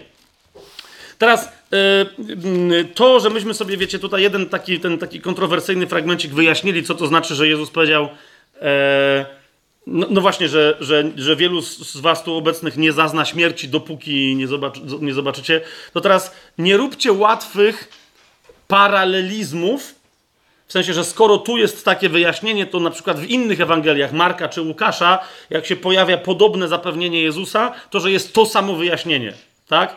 Bo nawet jeżeli coś w Ewangelii Marka czy Łukasza brzmi podobnie, albo wręcz tak samo, ok, to nie znaczy, że oni kopiują po Mateuszu, jak niektórzy twierdzą. Tak? Ale u nich się odbywa ich własny wewnętrzny dyskurs, a więc tam też trzeba zobaczyć, yy, jaki tam istnieje kontekst. Okay? Również, yy, bo teraz przejdziemy do wyjaśnienia tego, kto wytrwa do końca, ten będzie zbawiony. Y, bo to również nam da zrozumienie i nie tylko Ewangelii Mateusza, ale w ogóle y, wątków z pozostałych Ewangelii Marka, Łukasza, nawet Jana, dziejów apostolskich i listów nawet i Księgi Objawienia. E, niemniej y, znowu ostrzegam Was przed jednym, ponieważ bardzo istotnym tekstem dla zrozumienia, co w Ewangelii Mateusza znaczy, kto wytrwa do końca, ten będzie zbawiony, jest 24 rozdział Ewangelii Mateusza, przez niektórych nazywany dyskursem oliwnym e, czy nauczaniem z Góry Oliwnej. E, I on posiada pewien pseudo-paralelny tekst w Ewangelii Łukasza w 21 bodaj rozdziale. Niektórzy uważają, że, że, że to jest jedno i to samo, tak? tylko że Łukasz swoimi nieco innymi słowami powiedział dokładnie to, o czym mówił Mateusz. Więc jeszcze raz, my się dzisiaj zajmiemy tylko i wyłącznie tym dyskursem z Góry Oliwnej z Ewangelii Mateusza i nie przenoście łatwo tych wniosków na Ewangelię Łukasza, ponieważ ci, którzy tak zrobili, popełnili błąd, z którego później trudno się im było teologicznie wykaraskać. Tak? E, jakby, jak jeżeli ktoś z Was wie coś już więcej znacznie na temat tego rozdziału z Ewangelii Mateusza i tamtego z Ewangelii Łukasza, tylko zwracam Wam uwagę, że kluczem do zrozumienia obydwu tych fragmentów jest pewien punkt, odnośnik, jakby taka oś w historii, e, której no po prostu nie sposób pominąć, bo ona jest czymś absolutnie obrzydliwie wyjątkowym, mianowicie tak zwana ohyda spustoszenia. Tak? Jezus mówi, że się pojawi ohyda spustoszenia w Jerozolimie, w odbudowanej w Jerozolimie świątyni. Pojawi się ohyda spustoszenia. I teraz zwróćcie uwagę, że Jezus w dyskursie, tym, który, tej, tej części dyskursu, którą przedstawia Łukasz, mówi o tym, co się będzie działo, na przykład mówi o zburzeniu Jerozolimy i wcześniejszej świątyni, mówi o tym, że o, o czasach, które będą przed pojawieniem się ohydy spustoszenia, tak? A w dyskursie w Ewangelii Mateusza dla niego jest to punkt odniesienia, w ramach którego mówi, co, co będzie przed, a które rzeczy powstaną czy pojawią się po wystąpieniu ohydy spustoszenia w świątyni.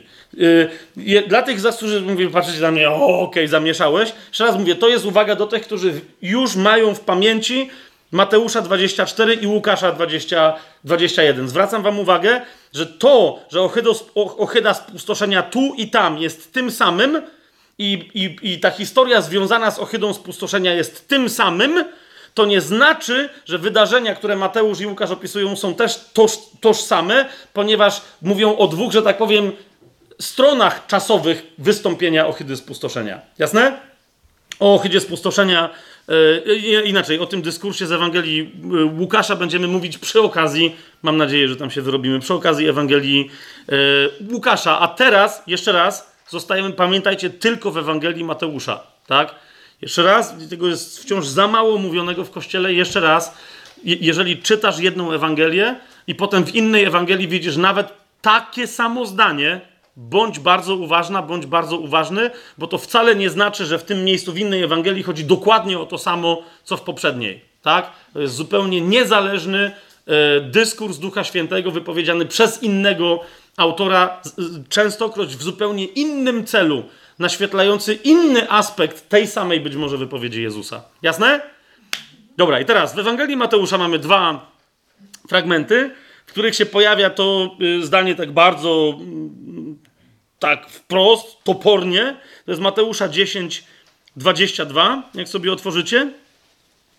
W Ewangelii Mateusza 10, 22 to jest e, cała, cała wypowiedź Jezusa, kiedy posyła swoich dwunastu e, uczniów, apostołów, pierwszych dwunastu. E, to od początku 10 rozdziału mamy opisane i w pewnym momencie dociera do, do momentu Jezus i mówi, to jest 22 werset, mówi i będziecie znienawidzeni przez wszystkich z powodu mojego imienia, lecz kto wytrwa do końca, ten będzie zbawiony. I teraz drugi fragment to jest właśnie ten, ten dyskurs z Góry Oliwnej. To jest Ewangelia Mateusza, 24 rozdział. W trzecim wersecie, stąd wiemy, że to jest Góra Oliwna. Jest napisane, że kiedy Jezus siedział na Górze Oliwnej, podeszli do niego uczniowie i pytali na, na osobności: Powiedz nam, kiedy się to stanie i jaki będzie znak Twojego przyjścia i końca świata. Wiecie, niezależnie od tego, jak jednak mimo wszystko stosunkowo niewiele wydawałoby się, Jezus mówił na temat powrotu swojego na ziemię e, i końca świata, to widać z tego pytania wyraźnie, że było dosyć jasne dla apostołów, że Jezus jednak chyba odejdzie jakoś, a potem wróci, a kiedy wróci, to będzie koniec porządku, tego porządku rzeczy, że tak powiem. To będzie koniec tej epoki, to będzie koniec tego świata. Stąd ich pytanie, powiedz nam, kiedy się to stanie i jaki będzie znak Twojego przyjścia i końca świata. I teraz Jezus im odpowiada na to pytanie, mówi o swoim powtórnym przyjściu i o końcu świata, i w pewnym momencie, również w 13 wersecie, mówi to samo, co w 10 rozdziale, w 22 wersecie, zobaczcie tutaj, Mateusza 24, 13, mówi: Lecz kto wytrwa aż do końca, ten będzie zbawiony. Kto wytrwa aż do końca, ten będzie zbawiony. I teraz, kochani, Wielu, wiecie, bierze ten fragment i mówi: Łaską jesteście zbawieni przez wiarę, ale potem najwyraźniej, kto nie wytrwa w tej wierze, to będzie zbawiony. I tak. Ja teraz, rozumiecie, nie, niezależnie od tej dysputy teologicznej, czy, czy zbawienie jest pewne, czy niepewne, czy można je utracić, czy ono będzie zachowane niezależnie od naszego zachowania, śmiem twierdzić, że, że niezależnie od, od, od tych wszystkich debat i jakie tam wnioski mogą paść, te dwa cytaty, kto wytrwa do końca, będzie zbawiony, tyczą się kompletnie czegoś innego. Tak? Zacznijmy od, od jednej rzeczy. Zauważcie, yy, uczniowie podchodzą, jeszcze raz, 24 rozdział, trzeci werset, podchodzą i, i pytają, powiedz nam, kiedy się to stanie, jaki będzie znak Twojego przyjścia i końca świata. Tak? Tu się nie pojawia ten sam wyraz, co w tych fragmentach, kto wytrwa do końca ten będzie zbawiony, ale jak widzicie, e, im nie chodzi o koniec swojego życia, ale o koniec tej epoki.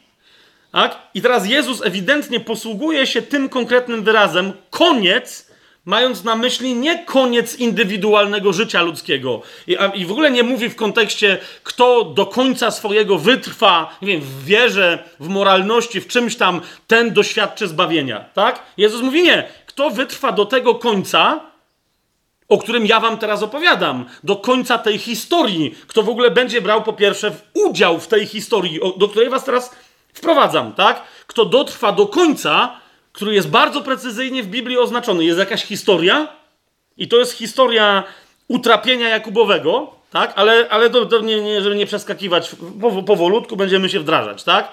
Więc Jezus mówi, to się tyczy pewnej konkretnej grupy ludzi, tak? Oni będą brać udział w pewnej historii i ta historia będzie miała swój jasno naznaczony koniec, który jest zapowiadany przez proroków. Tak? I teraz kto wytrwa w ramach tej historii do tego jasno wyznaczonego końca, ten będzie zbawiony. W jaki sposób? Zachowa swoje fizyczne życie i będzie mógł żyć dalej ponad ten koniec, który się wydarzy. Taka jest moja teza, ok? Taka jest moja teza i zaraz będziemy się chcieli przyjrzeć, czy ona ma jakiekolwiek uzasadnienie. Zobaczcie szósty E, werset 24 rozdziału. Tak? Jezus mówi tam, mniejsza o to, o czym innym będziecie słyszeć, ale zauważcie, zwróćcie uwagę na język Jezusa. Jezus mówi, usłyszycie też o wojnach i pogłoski o wojnach. Uważajcie, abyście się nie trwożyli. Wszystko to bowiem musi się stać, ale to jeszcze nie będzie koniec. Widzicie o co mi chodzi? I będzie się działa pewna historia. On mówi wy, mówi do kogoś, mówi wy. Tak? Wy usłyszycie o wojnach, usłyszycie pogłoski o wojnach, to się musi wydarzyć, wszystko gra, nie dajcie się zatrwożyć. Mówi, ale to jeszcze nie będzie koniec. Okay? Następny werset, w którym pojawia się ten wyraz, koniec, to jest właśnie trzynasty werset. Lecz kto wytrwa aż do końca, ten będzie zbawiony. Jak pamiętacie, bo ja jakoś, nie wiem, na początku tego sezonu mówiłem trochę więcej o słowie zbawiony. Ono, podstawowe znaczenie słowa sodzo greckiego czasownika w Biblii oznacza bycie uratowanym, zachowanym od czegoś, wybawionym od czegoś. Jasne jest to słowo religijne, słowo zbawienie, to w ogóle nawet nie powinno funkcjonować, ale niech będzie. Więc widzicie, w szóstym wersecie jest jakiś koniec. Jezus mówi to jeszcze, jeszcze raz, wszystko to bowiem musi się stać, ale to jeszcze nie będzie koniec, tak? Po czym mówi, kto wytrwa do końca, czyli mówi, że przyjdzie jakiś koniec i kto wytrwa do tego końca. Z was, do których mówię, ten będzie uratowany. I w czternastym um, wersecie powiada, co będzie ostatnim znakiem przed tym końcem, który on ma na myśli, a nie które nam się wydaje, żebyśmy chcieli mieć na myśli. Jezus mówi, a ta Ewangelia Królestwa będzie głoszona po całym świecie na świadectwo wszystkim narodom i wtedy przyjdzie koniec. Więc wiecie, trzy wersety, które mówią, każde z nich mówi o tym samym końcu. To jest ten sam wyraz po grecku nawet, yy, telos wykorzystany. Tak? Ten sam wyraz. A więc jest jakaś historia i ona ma swój koniec. To nie jest w ogóle koniec historii, ale jeszcze raz mówię, jest jakaś historia, która ma swój koniec. Teraz, jak, jak zobaczycie dalej, 15 werset, tak, Jezus nagle nawiązuje do konkretnego źródła i mówi: Kiedy więc zobaczycie obrzydliwość spustoszenia, lub też w innych tłumaczeniach ohydę spustoszenia, to jest nawet, mam wrażenie, że w naszych tłumaczeniach częstsze, kiedy zobaczycie obrzydliwość spustoszenia, lub też ohydę spustoszenia, o której mówił prorok Daniel, stojącą w miejscu świętym, Jezus dodaje bardzo istotną uwagę. Jak zawsze mówi, kto ma uszy do słuchania, niechaj słucha, tak tutaj dodaje, kto czyta, niechże rozumie. Kto czyta, niech rozumie. A więc mówi, nie zrozumiecie, co ja teraz gadam, jak nie przeczytacie Księgi Daniela, zwłaszcza fragmentów, które się tyczą obrzydliwości lub też ohydy spustoszenia.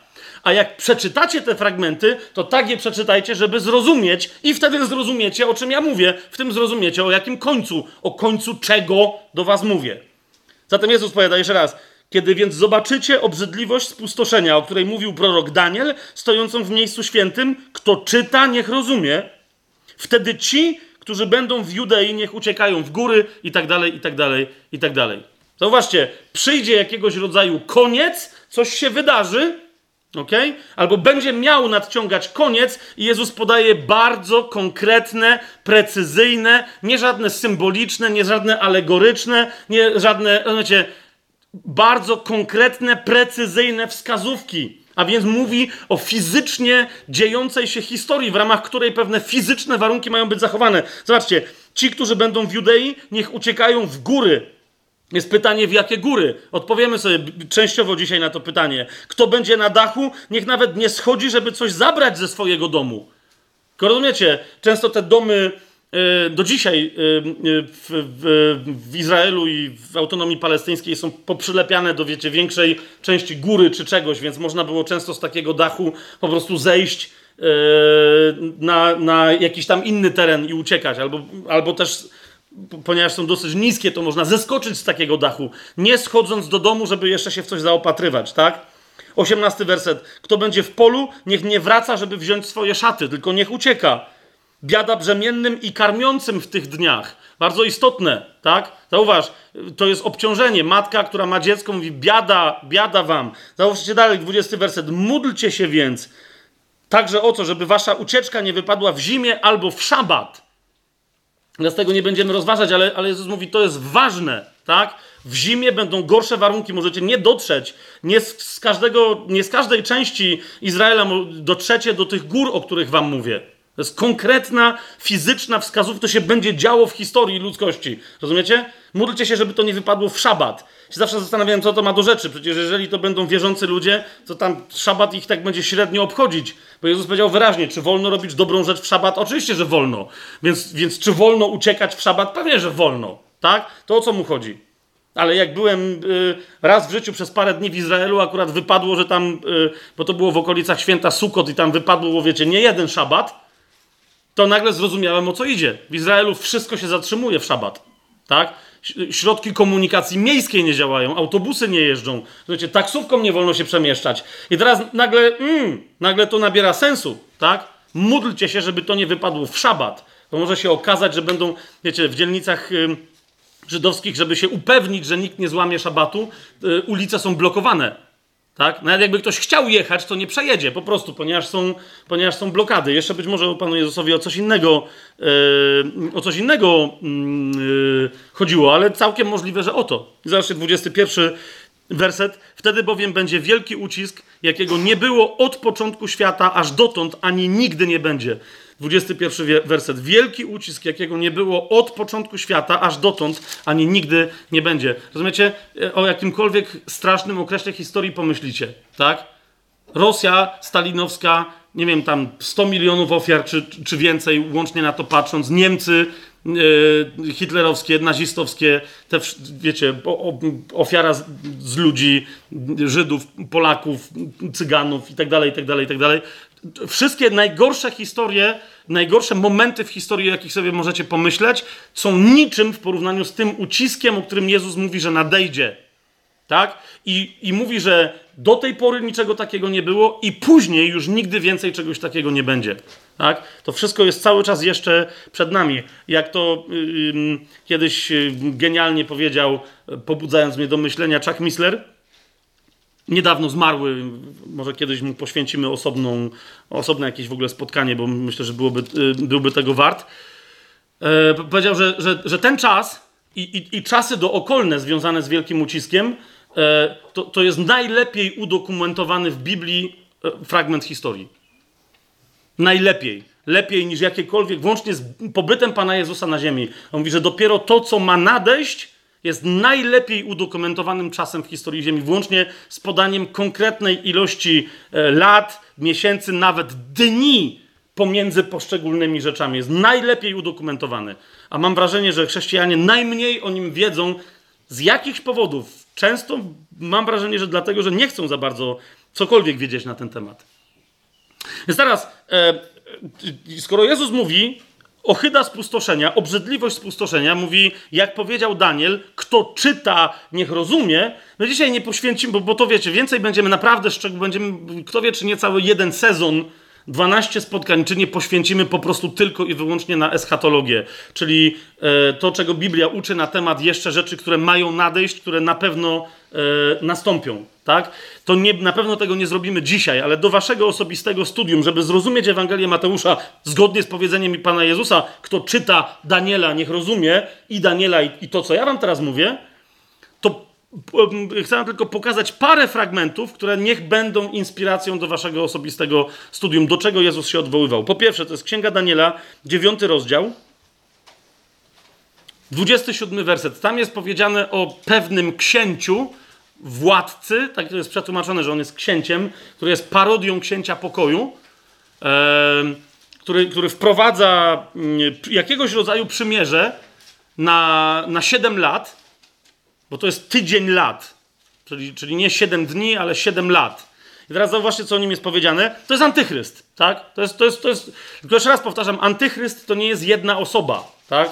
Istnieje duch antychrysta, ale my wiemy, że bestii, czy też zwierzęciu zapowiadanemu, zapowiadanemu w Księdze Objawienia towarzyszy na przykład fałszywy prorok, tak? I tak dalej. Więc to chodzi o całe to zjawisko mm, antychrysta. Ale okej, okay, tam będzie jedna konkretna postać, bestia, tutaj e, nazwana e, księciem. To jest ostatnie 7 lat przed przyjściem e, po prostu Pana Jezusa. Tak? To jest ten najlepiej udokumentowany okres. jeszcze lepiej to jest te ostatnie 3,5 roku przed przyjściem Pana Jezusa, tak sądzę. Ale w każdym razie, na 7 lat przed, przed powrotem Pana Jezusa na ziemię pojawi się ten ktoś i co jest o nim powiedziane? 27 werset, że utrwali przymierze z wieloma przez jeden tydzień, Tutaj chodzi o tydzień lat, czyli chodzi o 7 lat, ale to, jeszcze raz, poczytajcie kontekst, zobaczycie, że o to chodzi. I teraz mówi, w połowie tego tygodnia, stąd wiemy, że chodzi o 3,5 roku, tak? I później gdziekolwiek będziecie czytać w Biblii, czy będzie określenie dni, czy miesięcy, czy lat, czy też czasów, czas, dwa czasy i połowa czasów. To jest powtarzająca się liczba. Ostatnie 3,5 roku wielkiego ucisku na ziemi. A więc w połowie tego tygodnia, po 3,5 yy, e, latach, w połowie tego tygodnia sprawi, że ustanie ofiara spalana i ofiara z pokarmów. G gdzie to sprawi? Taka ofiara jest do składania tylko i wyłącznie w świątyni w Jerozolimie. Stąd między innymi, mimo że tej świątyni nie ma, rozumiemy, że ona musi być odbudowana. Tak? Więc rozumiecie, dopóki jej nie ma, to jest spokój, ale w momencie, kiedy ona będzie odbudowana, jak usłyszycie, że jest odbudowywana, ja myślę, że to jest całkiem możliwe, że to się zacznie dziać w naszych czasach, to, to okej, okay, to jeszcze ta świątynia może nieco funkcjonować, ale może też w ogóle nie funkcjonować dłużej niż 7 lat. Rozumiecie, o co mi chodzi? Jeżeli przy okazji odbudowy świątyni i rozpoczęcia jej działalności, a więc składania ofiar w tejże świątyni, jeżeli e, jednocześnie dojdzie do zawarcia jakiegoś rodzaju przymierza wymuszonego, to rozumiecie, mamy prawie stuprocentową pewność, co się dzieje na Ziemi, jeżeli jeszcze na tej Ziemi oczywiście będziemy, tak?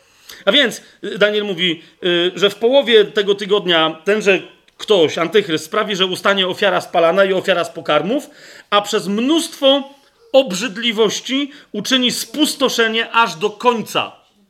I wyleje się to, co postanowione na tego, który sam ma być spustoszony.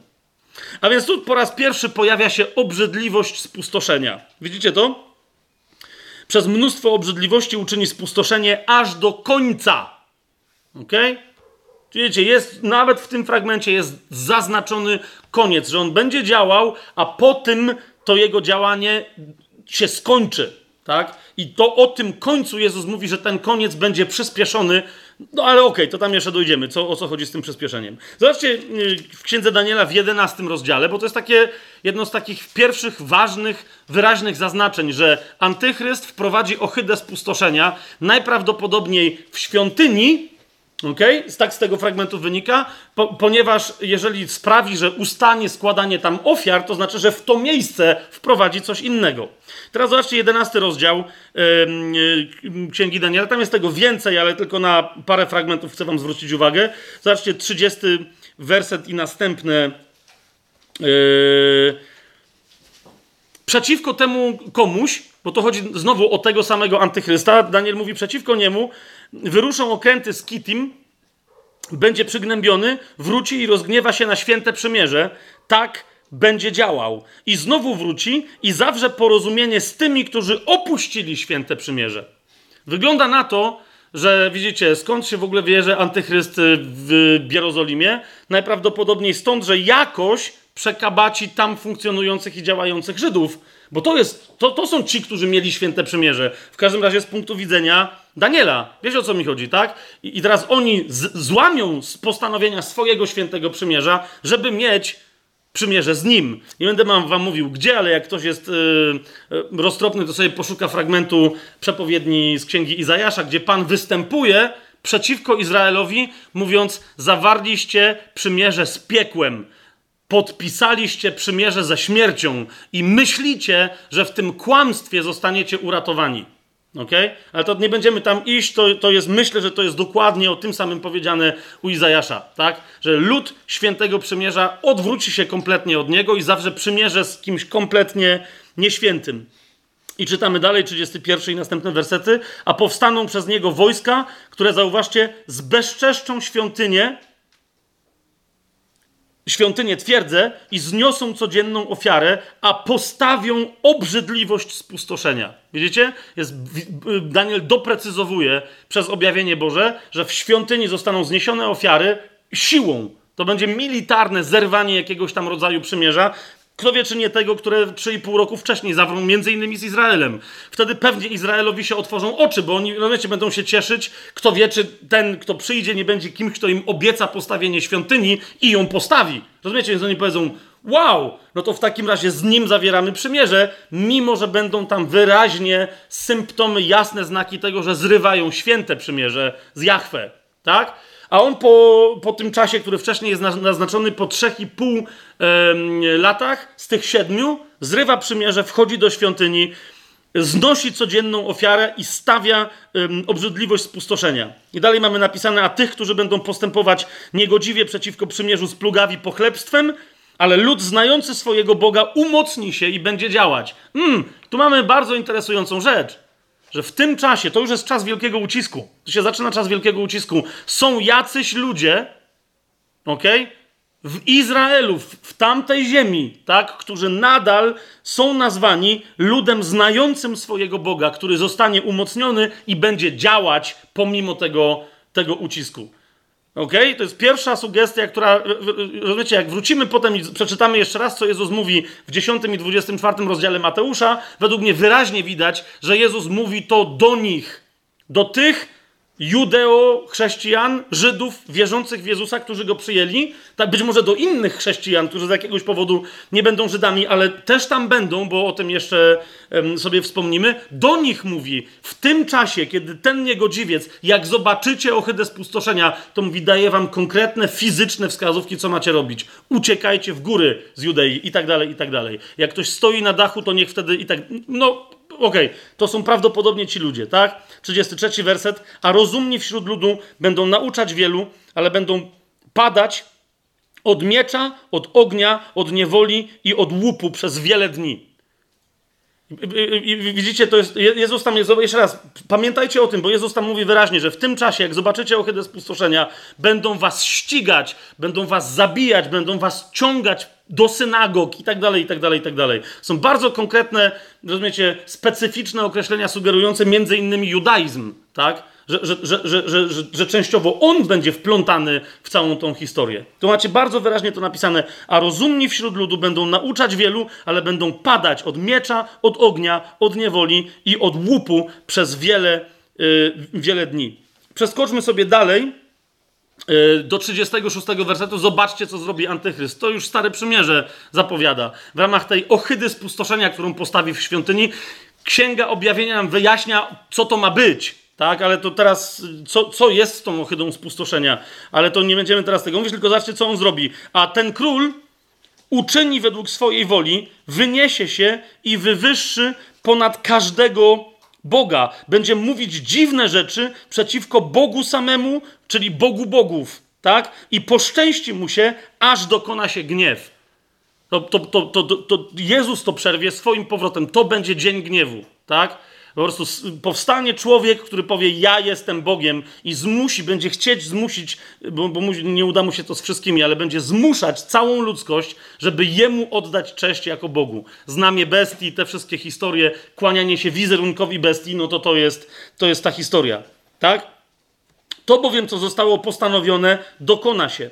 I teraz patrzcie, co jest dalej napisane. Nie będzie miał względu ani na Boga swoich ojców, ani na pożądanie kobiet, ani na żadnego Boga, gdyż wyniesie się ponad wszystko. Zamiast tego będzie czcił Boga twierdz, Boga, którego nie znali jego ojcowie. Będzie go czcił złotem, srebrem i drogocennymi kamieniami i kosztownościami. Tak postąpi w twierdzach obcego Boga, a którego uzna i obdarzy sławą. I sprawi, że będą panowali nad wieloma i rozdzieli im ziemię jako zapłatę. A pod koniec czasu, znowu się pojawia, widzicie, słowo koniec, a pod koniec czasu będzie z nim walczył król południa, ale król północy uderzy na niego jak burza z rydwanami, jeźdźcami i licznymi okrętami, wtargnie do krajów, zaleje je i przejdzie. Potem wkroczy do pięknej ziemi i wiele krajów padnie. I tu uwaga bardzo istotna, bardzo, bardzo istotna uwaga. Jak Jezus mówi, uciekajcie z Judei w góry. W jakie góry? No w takie, które nie będą poddane tej walce antychrysta z innymi królami, którzy przeciwko niemu powstaną. Co to za kraje? Mówi, że są kraje, które ujdą z jego rąk, tego atakującego króla. Mówi, te jednak ujdą z jego rąk. Edom, Moab i pierwsi z synów Amona.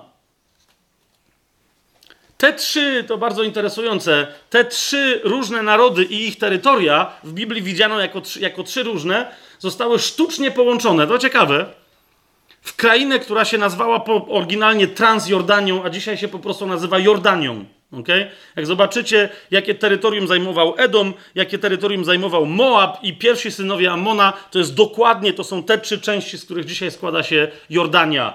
Swoją drogą jedyny kraj yy, islamski, z którego można w miarę swobodnie podróżować do Izraela w tej z powrotem. Tak? Wszystkie inne kraje, jak masz pieczątkę wiecie, w paszport, no teraz zresztą i Żydzi i inni tam nie dają już tych, z tego powodu tych pieczątek do paszportów, tylko dają ci takie osobne kartki, tak? ale, ale, ale jeszcze, nie, gdyby się tak zdarzyło, że ci, nie wiem, w Egipcie czy gdzieś tam w Syrii wbiją pieczątkę, to cię nie wpuszczą z tą pieczątką do Izraela. I odwrotnie, jak masz pieczątkę z Izraela, to cię później przez ileś tam lat w ogóle nie wpuszczą do żadnego z krajów e, muzułmańskich. W ogóle, tak?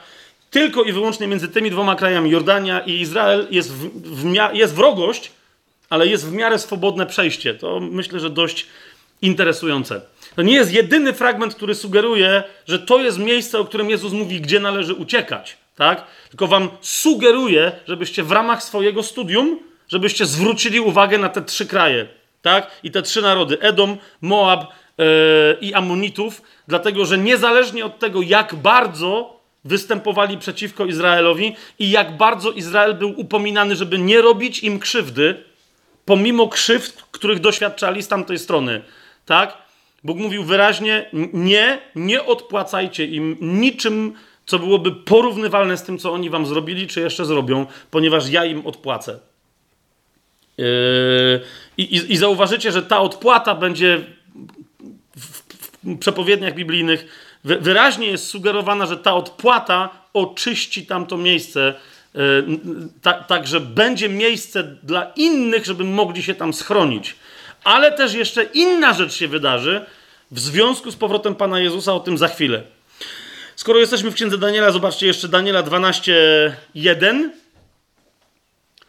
Ponieważ y, w ramach tej walki i tego wielkiego ucisku związanego z wystąpieniem owego bezbożnego króla, który powie, że on sam jest Bogiem, w tym czasie, między innymi, zobaczcie, w tym czasie powstanie Michael, Michał, wielki książę, który wstawia się za synami Twojego ludu.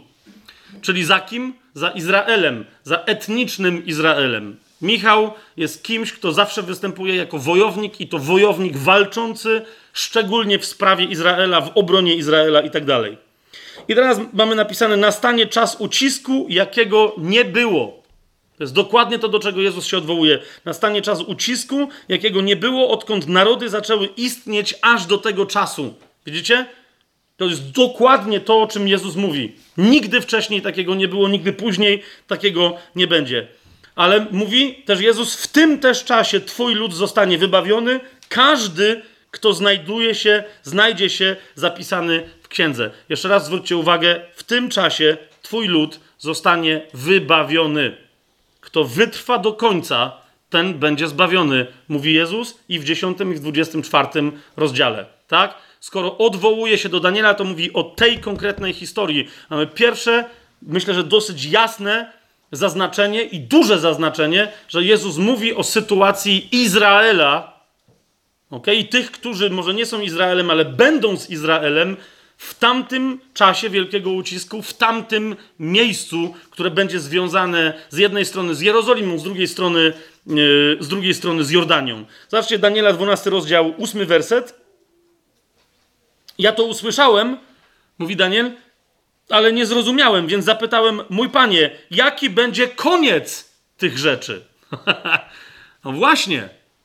Kto wytrwa do końca, ten będzie zbawiony, ten będzie uratowany. W jaki sposób? Zobacz, mniejsza, nie będziemy jeszcze rozbijać tego fragmentu, ale zobaczcie, jak precyzyjne w tej historii, którą już Daniel, ok, 500 lat przed Jezusem opisuje. 2,5 tysiąca lat przed nami. Zobaczcie, co jest napisane. To jest 11, 12 i 13 werset. I wcześniej jest powiedziane, że bezbożny tego nie zrozumie, ale mądrzy zrozumieją. Co? Od tego czasu, kiedy zostanie zniesiona ofiara codzienna, a więc widzicie, kiedy antychryst wystąpi po 3,5, 3,5 roku, tak? Funkcjonowania jakiegoś przymierza, wystąpi antychryst, zostanie zniesiona ofiara, wprowadzi obrzydliwość ohydę spustoszenia do świątyni, od tego czasu, kiedy zostanie zniesiona ofiara codzienna i będzie postawiona obrzydliwość spustoszenia, upłynie 1290 dni. Hmm? 1290 dni. Ale uważajcie, błogosławiony, kto doczeka i dojdzie do 1335 dni. Ten jest błogosławiony. Okay? Kto wytrwa do końca, ten będzie zbawiony. Do końca czego? Jezus mówi: czytaj Daniela ze zrozumieniem, to będziesz wiedzieć. ok?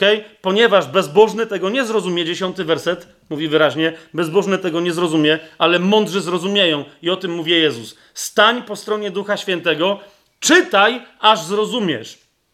Szukaj, aż doświadczysz poznania, bo ono tutaj jest zawarte. Trzynasty werset, ale ty idź swoją drogą do końca. Gdzieś zaraz po stwierdzeniu błogosławiony, kto doczeka i dojdzie do 1335 dni, powiedziane, ale ty idź swoją drogą do końca. Odpoczniesz i pozostaniesz w swoim losie przy końcu dni. Hmm? e, nie będziemy teraz rozważać, co to dokładnie oznacza, bo jak mówię, to jest kwestia eschatologiczna, ale już sami widzicie, że Jezus, jak mówi o końcu i o tym, że kto wytrwa do końca będzie zbawiony, mówi o tej historii związanej z antychrystem, związanej z ohydą, czy też obrzydliwością spustoszenia i z konkretnym okresem, który będzie skrócony. Kto wytrwa do końca tego okresu, ten będzie uratowany. Czy się zgadzacie yy, z, z, taką interpretacją? Okej. Okay. No teraz otwórzmy sobie księgę yy, Micheasza.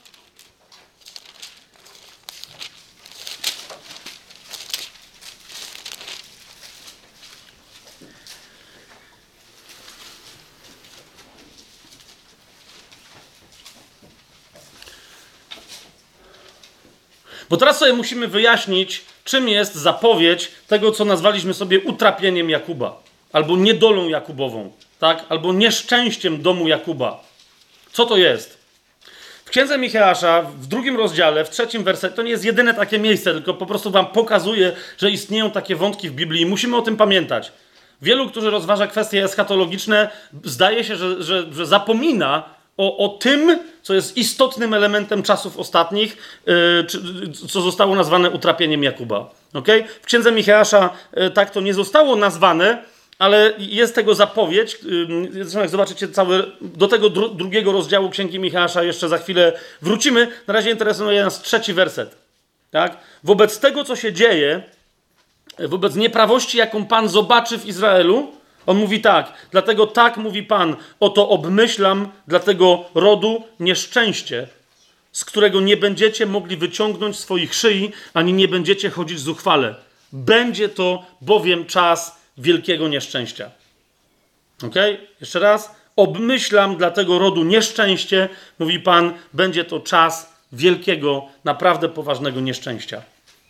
To mówi w księdze Michała w drugim rozdziale, w trzecim wersecie. I teraz kto powiada, że jest to nieszczęście Jakuba i dlaczego możemy związać to nieszczęście z końcem czasów? Zobaczcie księgę Jeremiasza, 30 rozdział.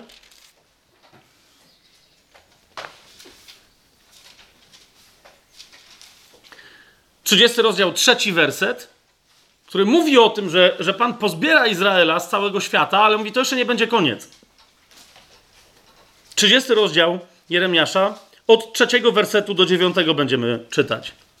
Zobaczcie, co Jeremiasz zapowiada. Oto bowiem nadchodzą dni, mówi Jahwe, gdy odwrócę niewolę swojego ludu, Izraela i Judy, mówi Jahwe, i sprowadzę ich do ziemi, którą dałem ich ojcom i posiądą ją.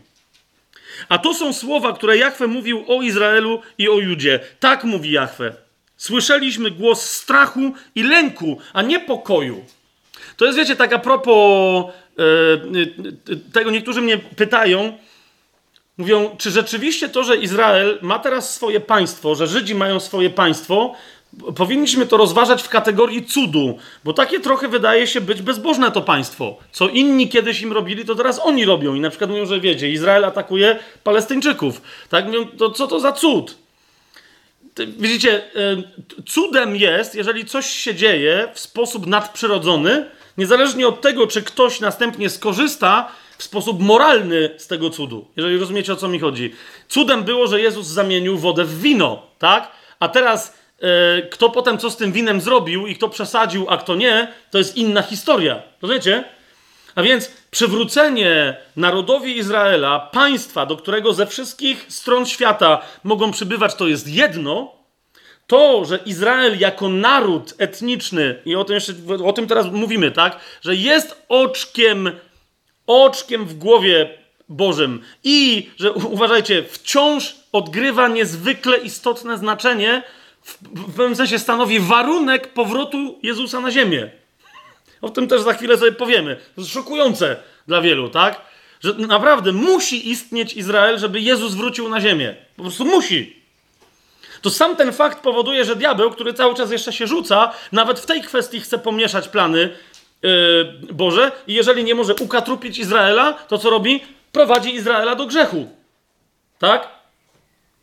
Jak między innymi Moabici, ale nie tylko, tak? Jak próbowali Edomici i tak dalej, jak próbowali yy, ściągnąć proroka Balaama, E, żeby przeklął Izraela. Pamiętacie tę historię? Story, jak próbowali go ściągnąć, żeby przeklął Izraela, mówi, nie mogę, bo on już jest pobłogosławiony. Ale później okazał się cwany i mówi, okej, okay, nie mogę go przekląć, bo ma błogosławieństwo, ale może stracić to błogosławieństwo, jak wam się uda namówić Izraela do grzechu. Ok? Więc to jest to. Diabeł, jak nie może ukatrupić Izraela, to go prowadzi do grzechu. Jak go nie może ukatrupić, to go prowadzi w miejsce, gdzie traci swoje błogosławieństwo. Więc jeszcze raz, e, uważam, że powinniśmy wspierać i modlić się za naród Izraela. Tak? Jeszcze raz, wobec tego, co dzisiaj będziemy mówić, e, mówię wam, a niektórzy, akurat wiem o tym, przynajmniej jedna osoba na tej sali e, widziała prześladowanie, jak, jakie, jak, jakie, jakie, jakie, jakie wybuchnie na nowo, skierowane przeciwko Żydom wszędzie na ziemi. Nienawiść, jaka wybuchnie przeciwko Żydom wszędzie na ziemi. Okej? Okay? To jestem przekonany, że, że, że, że w tym widzeniu, yy, o którym tutaj mówię, z jedną osobą przynajmniej rozmawialiśmy, chodzi dokładnie o to, co w Biblii jest nazwane utrapieniem Jakuba. Ono będzie miało konkretny swój historyczny wymiar, ale zacznie się od tego, że po prostu wszystkie narody ziemi znienawidzą taki czy inny sposób i powstaną przeciwko, przeciwko Żydom. Tak? Mieliśmy jed, jedną próbę Holokaustu e, w XX wieku.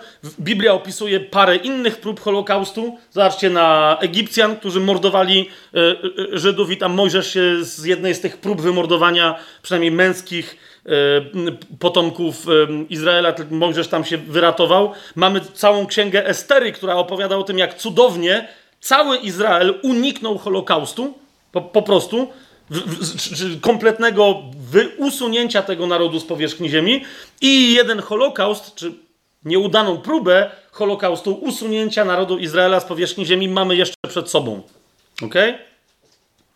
I teraz, ale jeszcze raz, co chcę zaznaczyć, że sam ten fakt, ok, że mamy się modlić za naród Izraela, nie powinniśmy, nie powinien nas prowadzić do pomieszania pojęć, żebyśmy wspierali obecne państwo Izrael, które mam wrażenie, e, że nawet sami niektórzy etniczni Izraelici wcale go nie traktują poważnie, albo wręcz uważają go za niepoważne, albo wręcz bezbożne.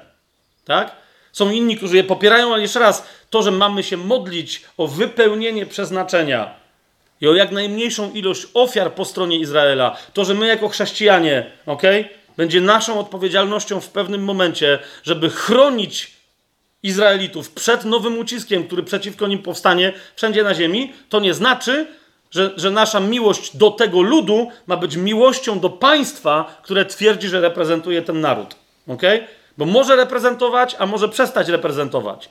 Podejmuje działania, które wydają się, że go reprezentują, i podejmuje działania, które są ewidentnie bezbożne. I to, to wiecie, zwłaszcza teraz w kontekście, mamy 2018 rok, czerwiec, w maju były obchody 70-lecia powstania państwa Izrael. Jeszcze raz, jest dobra okazja, żeby pamiętać o Izraelu, żeby się modlić o etnicznym narod, narodzie Izraela, ale, ale żeby się dobrze przyglądać państwu, bo mam wrażenie, że właśnie to państwo, jak przyjdzie co do czego, okay? ci ludzie, którzy tam są jakoś Żydami, ale wcale niekoniecznie Bogu cześć oddają, że to oni dadzą się wplątać rozumiecie, po pierwsze w działania, które mogą obudzić przeciwko nim nienawiść całego świata, ale po drugie wplątać się w działania, które doprowadzą do, do tego, że antychryst zasiądzie e, w Jerozolimie na tronie.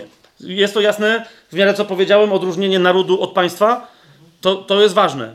Musimy też odróżniać naród Izraela i to, że on ma jeszcze jakieś przeznaczenie od kościoła, Czasem niektórzy mi za zarzucają, że uprawiam teologię e, zastąpienia, że, że, twierdzę, że Kościół zastąpił Izrael. Nie, nie uważam tak, ale uważam, że Kościół ma prawo e, do bycia nazywanym, bo jest tak nazywany wprost, na przykład w liście do Rzymian w drugim rozdziale, ma prawo być nazywany duchowym Izraelem. I odróżniam Kościół jako duchowy Izrael od etnicznego Judy. Jak pamiętacie, e, w pewnym momencie prorok Ezechiel miał dwie deszczułki i je zlepił. Także wydawało się, jakby to była jedna taka szczapka. Pamiętacie ten, ten, ten fragment? I, I on mówi: Tak, dom Izraela i dom Judy na powrót się zejdą. Dom Judy, powszechnie znany, reprezentuje 12 pokoleń oryginalnego ojca Jakuba, dom Jakuba Izraela. Tak? Ale pamiętacie, że ci z północy gdzieś się rozleźli. Tak? I teraz, gdzie oni się rozleźli? Kto ma jaką krew tych, którzy z Królestwa Północnego gdzie się rozleźli? Myślę, że, że, że to było symboliczne, prorocze otwarcie części Izraela na przyjęcie pogan e, do obietnic oryginalnych, które Pan złożył narodowi wybranemu. Ok? Ale jeszcze raz o tym będziemy mówić znacznie więcej. Myślę, że rozszerzymy ten temat przy okazji właśnie eschatologii, bo tam się te rzeczy będą yy, rozwiązywać. Yy, Księgę Izajasza sobie otwórzmy. A zaraz, zaczekajcie, w, w tym Jeremiaszu zaczekajcie, bo to, yy, czyli mamy 30 rok, nie, do, nie doczytaliśmy do końca, to, to co było tu bardzo istotne. 30 rozdział, trzeci, bo, trzeci werset, Pan mówi, że zbierze Izraela, ale zauważcie, mówi, to nie będzie wszystko, tak? Będą mieli państwo, ale, ale w pewnym momencie, piąty werset, ale tam się odezwie głos, słyszeliśmy głos strachu i lęku, a nie pokoju. Jak to Pan tłumaczy? Pytajcie teraz i zobaczcie, to jest szósty werset i siódmy. Pytajcie teraz i zobaczcie, czy mężczyzna może rodzić? Czemu więc widzę, że każdy mężczyzna trzyma ręce na biodrach, jak urodzącej, i że ich twarze stały się blade? I teraz tu macie siódmy werset. To jest zapowiedź, e, zapowiedź dla Izraela, który dostał swoje państwo. Biada, bo wielki jest ten dzień, że nie będzie mu równego. Cóż to za dzień? To jest czas utrapienia Jakuba, ale będzie z niego wybawiony. Widzicie, jeszcze raz, kto wytrwa do końca, ten będzie zbawiony. Kto przetrwa czas utrapienia Jakuba, i teraz dodam jeszcze fizycznie, ok? Ten fizycznie dotrze do rozwiązania tego konfliktu związanego z utrapieniem Jakuba. Ósmy werset i dziewiąty. W tym dniu bowiem, mówi Pan zastępów, złamie wreszcie jego jarzmo z nad twojej szyi i rozerwę twoje więzy i cudzoziemcy już nie będą go ujarzmiać. Zauważ, dzisiaj państwo Izrael, pomimo całego swojego bycia państwem, przeniesienia e, ambasady Stanów Zjednoczonych e, do Jerozolimy, zauważcie, Jerozolima dalej jest deptana przez pogan. Tak? Dalej jest deptana przez pogan. Dalej w dużej mierze jest muzułmańsko, arabsko, palestyńsko, jakaś tam. Zobaczcie na poszatkowane państwo Izrael, zmagające się cały czas z autonomią palestyńską, całą niesprawiedliwość stąd wynikającą. Pan mówi, że, że dopiero wtedy, po utrapieniu Jakuba, e, przyjdzie rozwiązanie. Ok? Rozerwę twoje więzy, cudzoziemcy już nie będą go ujarzmiać, ale będą służyć Panu, swojemu Bogu i, zauważcie, Dawidowi, swojemu królowi, którego wówczas, nie ma tego wówczas, ale wiadomo, że chodzi o ten czas, którego wówczas im wzbudzę. A, a, więc mówimy o tym czasie ostatnim, okay, kiedy dojdzie do zmartwychwstania Abraham, Izaak, Jakub, także Dawid powstaną wśród innych sprawiedliwych, zmartwychwstaną do królestwa. Tak? Izraelici będą mieli swojego. Jezus będzie rządził nad całą ziemią, tak? Ale, ale będzie też Dawid, który po prostu będzie mieć swoje prawa, które były mu obiecane. Będą służyć Panu swojemu Bogu i Dawidowi swojemu królowi, którego im wzbudzę. Widzicie, że to jest okres tuż przed e, ostatecznym, że tak powiem, rozwiązaniem. Utrapienie Jakuba jest bezpośrednio związane z wielkim uciskiem, jaki, jaki spadnie na całą ziemię, tak? A ten wielki ucisk w tym konkretnym, na tym konkretnym terytorium zajmowanym przez Żydów będzie yy, miał szczególny charakter utrapienia Jakuba. Twórzmy sobie Księgę Izajasza, trzeci rozdział. O, to trzeci rozdział to jest w ogóle osobna historia. Hmm, ale tylko ósmy, dziewiąty werset. Chcę, żebyście na niego zwró- zwrócili. E, tam jest mowa o właśnie o, o tym konkretnym dniu i jest powiedziane trzeci rozdział Izajasza 8:9, bo Jerozolima upada, a Juda się wali, gdyż ich język i czyny są przeciwko Panu, aby pobudzić do gniewu oczy Jego majestatu. Wyraz ich twarzy świadczy przeciwko nim, jak Sodoma ogłaszają swój grzech, nie kryją go. Biada ich duszy, gdyż sami na siebie sprowadzają zło. Ok? Kiedyż to Jerozolima mogłaby być porównana do Sodomy.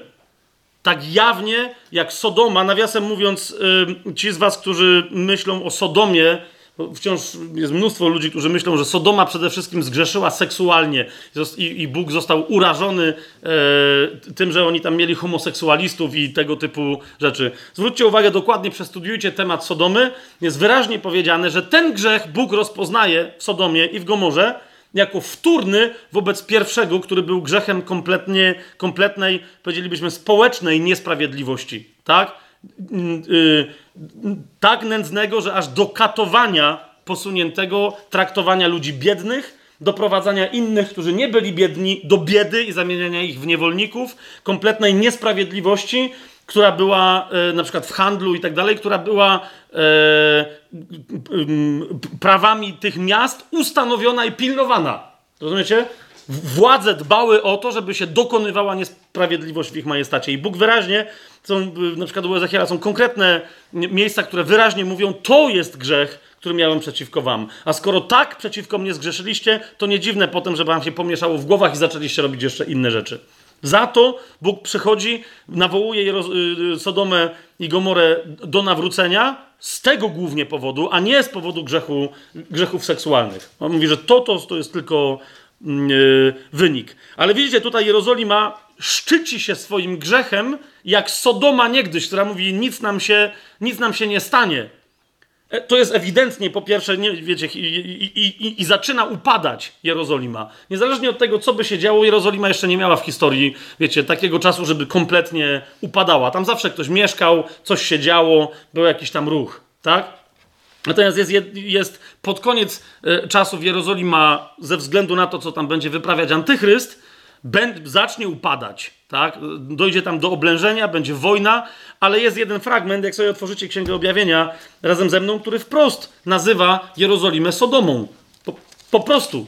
Więc nawet dzisiaj, wiecie, niektórzy chrześcijanie są tacy trochę zadziwieni. A nawet ostatnio z kimś rozmawiałem, pozdrawiam serdecznie, mm, yy, bo to bliska yy, nam, mam na myśli tajemny plan osoba, yy,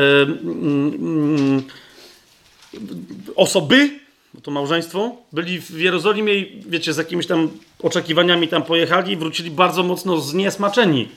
I mówią, taka trochę mało święta ta ziemia święta, jakiś taki syf tam panuje. Cóż się dziwić, objawienie Jana, 11 rozdział, 8 werset, który mówi o tym, że dwóch świadków, którzy będą w Jerozolimie głosić i, do, i dokonywać znaków i cudów, przeciwko nim wystąpi yy, antychryst, wystąpi bestia, w siódmym wersecie jest powiedziane, że stoczy z nimi walkę i zwycięży ich i zabije. I zauważcie, jaki jest komentarz. E, a ich zwłoki będą leżeć na ulicy wielkiego miasta, które duchowo nazywa się Sodomą i Egiptem. A cóż to za miasto, które duchowo nazywa się Sodomą i Egiptem? Jest to miasto, gdzie też nasz Pan został ukrzyżowany. Hmm? I, I pamiętajcie, że jeżdżą, jadąc dzisiaj do, do Izraela, do Jerozolimy i tak dalej, możemy pewnych rzeczy szukać, tak? Nie wiem, jakby szukać pewnej inspiracji dla siebie, zobaczyć, wiecie, jak fizycznie, nie wiem, y, topografia wygląda, gdzie jest jaka góra, co się gdzie mogło dziać, tak? A, ale od strony religijnej to jest Sodoma i Egipt, tak? Demonów, czarów, przekleństw, bluźnierstw wszelkiego typu Jerozolima jest pełna, nawet jeżeli czasem rozumiecie, pewne rzeczy się dokonują pod znakiem e, krzyża, pod imieniem Jezusa i tak dalej, to tym gorsze, tym gorsze bluźnierstwo i tym gorsza magia tam się pojawia i, i tym, tym bardziej obelżywe wzywanie, wzywanie demonów czasami. Tak? Kto z Was był w Jerozolimie, to, to widział y, swoje rzeczy i wie, i to nie muszę, nie muszę tego więcej opowiadać. Jerozolima jest nazwana ducho, miastem, które duchowo zwie się y, Sodomą i Egiptem. Więc widzicie, że ta zapowiedź e, tyczy się tego, co się stanie z, Jerozolimem po, z Jerozolimą pod y, koniec czasów. Przeskoczmy sobie do, y, do Joela, do proroka Joela.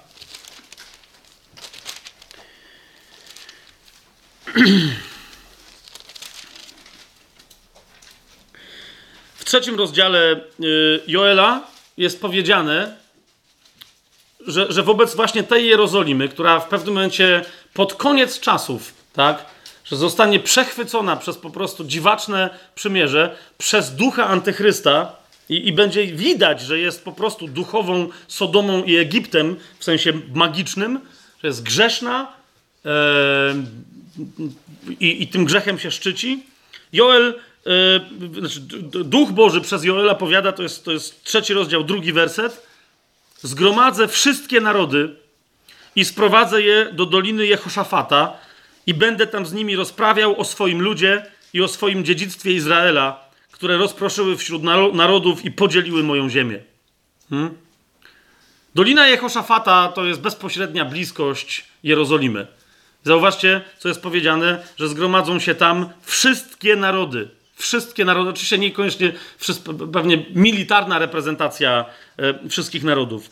I zobaczcie dziewiąty werset i następne, bo nie będziemy te, znowu całego tego rozdziału u Joela studiować, ale zobaczcie, ile jest do przestudiowania. Chociażby w kwestii utrapienia Jakuba. Od dziewiątego wersetu czytamy: Rozgłoście to wśród pogan, ogłoście wojnę, pobudźcie wojowników, niech, niech przybędą i niech wyruszą wszyscy mężowie waleczni. Przekujcie wasze lemiecze na miecze, a wasze sierpy na oszczepy. Kto słaby, niech powie: Jestem silny. Zgromadźcie się i przyjdźcie, wszystkie okoliczne narody, zbierzcie się. Sprowadź tam, panie, swoich wojowników. Niech poganie się ockną i nadciągną na dolinę Jehoszafata. Tam bowiem zasiądę, aby sądzić wszystkie okoliczne narody. Jaki to jest czas? Zapuśćcie sierp, bo dojrzało żniwo. To jest tuż przy końcu czasów, tuż przy końcu tej epoki, tuż przy końcu świata, jakby powiedziała, yy, powiedziały słowa Ewangelii Mateusza. To jest ten czas, zapuśćcie sierp, bo dojrzało żniwo, pójdźcie i stąpcie, bo tłocznia jest pełna, kadzie przelewają się, bo ich zło jest wielkie. Ok? Teraz ktoś powie, no dobra, ale tu jest mowa o tym, że to będzie sąd nad narodami. A, a co, jaki, jaki to ma być problem dla, dla Izraela Jeszuruna? Jak, jaki to ma być problem? Zobaczcie e, e, księgę Zachariasza, e, która nie jedyna, ale ta naprawdę w wielu kwestiach nie pozostawia po prostu żadnych wątpliwości. Zobaczcie księgę Zachariasza, 14 rozdział. Jasny kontekst, to jest koniec tego wieku.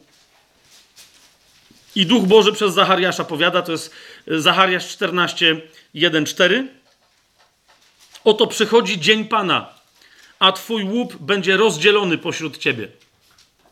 Zgromadzę bowiem do bitwy, i teraz zwróćcie uwagę, zgromadzę bowiem do bitwy wszystkie narody, wszystkie narody przeciwko komu? Przeciwko Jerozolimie zgromadzę wszystkie narody przeciwko Jerozolimie. Prawdopodobnie ta postać zwana antychrystem, mówię prawdopodobnie, no ale okej, okay, kto z was studiował Księgę Objawienia i tak dalej, nie tylko Księgę Objawienia, to, to, to, wiecie o co chodzi, że w pewnym momencie przeciwko temu małemu różkowi, który mówi bezczelne rzeczy i wywyższa się ponad Boga, że przeciwko niemu inni królowie wystąpią. Częściowo cytowaliśmy, no właśnie, że a zaatakuje król z południa, z nienacka przyjdzie król z północy, tak? Więc całkiem możliwe, że przeciwko Jerozolimie wystąpią te wszystkie narody, dlatego, że będą mieli coś przeciwko temu bandycie, który będzie w środku w Jerozolimie stawiał się wyżej niż Bóg. Okay? Ale niezależnie od tego, dlaczego tak będzie, to zgromadzę do bitwy wszystkie narody przeciwko Jerozolimie. Zobaczcie, co tam jest napisane. Miasto zostanie zdobyte, domy splądrowane i kobiety zgwałcone. Połowa miasta pójdzie do niewoli a resztka ludu nie będzie wygnana z miasta. Niezależnie od tego, jaki dramat się tam odbędzie, pozostanie jakaś resztka Izraela, resztka etnicznych Żydów, ludu Pana, pozostanie ta resztka w mieście Jerusalem. Teraz widzicie, to będzie się działo tuż przed powrotem Pana. Skąd o tym wiemy? Chociażby z następnego wersetu. Wtedy Pan wyruszy i będzie walczył przeciwko tym narodom, tak jak wtedy, kiedy walczył w dniu bitwy. Pan pobudzi te narody do tego, żeby wystąpiły przeciwko temu, co się będzie działo w Jerozolimie, ale jednocześnie będzie to okazja dla Pana, żeby wszystkie te ekipy zebrać i im też wyjaśnić, jakiego rodzaju niesprawiedliwością wcześniej w historii na różne sposoby e, zawinili.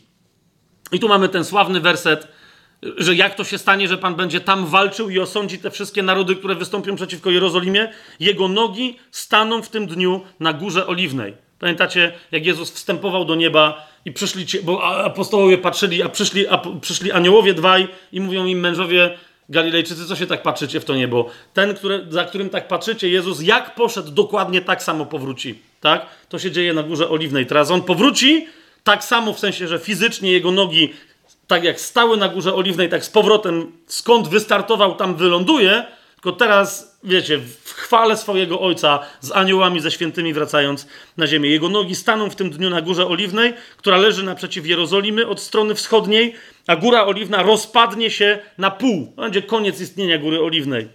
Góra Oliwna rozpadnie się na pół, na wschód i na zachód, tworząc wielką dolinę i połowa tej góry cofnie się na północ, a połowa jej na południe. Jak sobie zobaczycie, jak tam topografia wygląda, to to yy, pozwoli, wyciągnąć, pozwoli nam wyciągnąć bardzo interesujące wnioski. Ale nie dzisiaj. Dzisiaj tylko pokazuję, że widzicie, to jest tuż przed przyjściem Pana Jezusa, tak?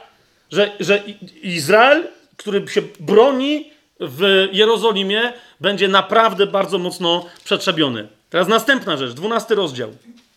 Yy, tego samego Zachariasza, tak? Wersety 1 do 3 brzemię słowa Pana nad Izraelem. Tak mówi Pan, który rozpostarł niebiosa, założył fundamenty ziemi i stwarza ducha człowieka w jego wnętrzu. Okay? To Pan tu się przedstawia jako ten, który będzie działać wtedy, kiedy będzie możliwe dopiero nowe przymierze, kiedy będzie stwarzać nowego ducha. Okay? Na nowo, kiedy będzie stwarzać ducha w człowieka, w człowieku, w jego wnętrzu. Zobaczcie, zobaczcie co, co mówi Pan. Oto uczynię Jerozolimę kielichem odurzenia dla wszystkich okolicznych narodów, kiedy nastanie oblężenie przeciwko Judzie i przeciwko Jerozolimie. W tym dniu uczynię Jerozolimę ciężkim kamieniem dla wszystkich narodów. Wszyscy, którzy będą go dźwigać, bardzo się zranią, choćby się zgromadziły przeciwko niemu wszystkie narody ziemi. Teraz, co się tam dalej dzieje, nie będziemy tego rozważać, tylko, tylko zwracam Wam uwagę na jedną bardzo istotną rzecz, okay? że, że ten ucisk przychodzi na naprawdę oszalałego, prawie że opętanego Izraela, żeby wreszcie po wielu, wielu, wielu latach po wielu stuleciach, jak już dzisiaj o tym wiemy, żeby wreszcie się upamiętał i wrócił do swojego stwórcy, do tego, u którego z dawien dawna był wybrany. Zobaczcie ósmy werset tego samego dwunastego rozdziału Zachariasza i następne. W tym dniu Pan będzie bronił mieszkańców Jerozolimy, a najsłabszy pośród nich stanie się tego dnia podobny do Dawida, a dom Dawida podobny do Boga, podobny do anioła Jahwe na ich czele. Nawiasem mówiąc, aniołem Jachwę jest Jezus. Dzisiaj my to już wiemy. Nie, znów, to nie, nie to studium, ale my to wiemy. I Jezus będzie stać, kiedy przyjdzie, ta resztka Izraela nagle stanie się tak potężna. I stanie się w tym dniu, że będę zmierzać do zniszczenia wszystkich narodów, które wyruszą przeciwko Jerozolimie i wyleje na dom Dawida i na mieszkańców. Dlaczego się tak stanie? Że oni nagle się tak staną potężni i mimo, że byli gnębieni, prawie że upadła Jerozolima, prawie że wszyscy byli wycięci w tym mieście, co się nagle stanie, że oni się staną tacy potężni? No dojdzie do tego cudu, o który od początku chodziło. W tym dniu, y, dziesiąty werset, i wyleje na dom Dawida i na mieszkańców Jerozolimy ducha łaski i modlitwy. Co się stanie?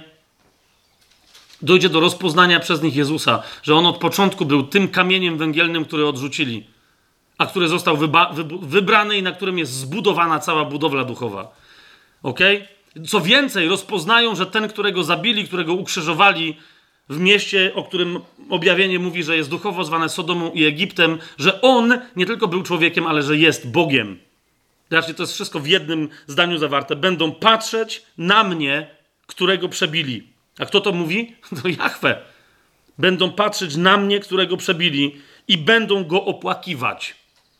Jak się opłakuje jedynaka, będą gorzko płakać nad nim, jak się płacze gorzko nad utraconym pierworodnym. W tym dniu będzie wielki lament w Jerusalem, jak lament w Hadad Rimon na równinie Megido. Ziemia będzie lamentować, każdy ród osobno będzie lamentować. Ród domu Dawida osobno i jego kobiety osobno. Ród domu Natana osobno i jego kobiety osobno. Ród domu Lewiego osobno i jego kobiety osobno. Ród Shimajego osobno i jego kobiety osobno. Wszystkie pozostałe rody, każdy ród osobno i ich kobiety osobno.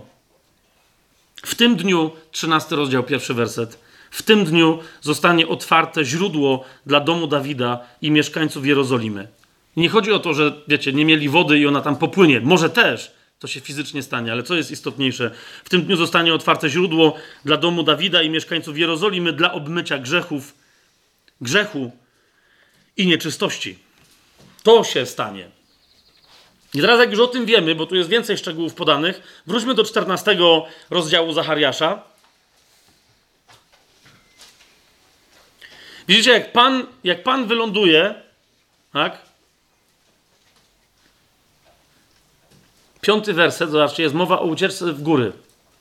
Wtedy będziecie uciekać, to jest 14 rozdział Zachariasza, piąty werset. Wtedy będziecie uciekać do doliny tych gór, bo dolina tych gór będzie sięgać aż do Azal.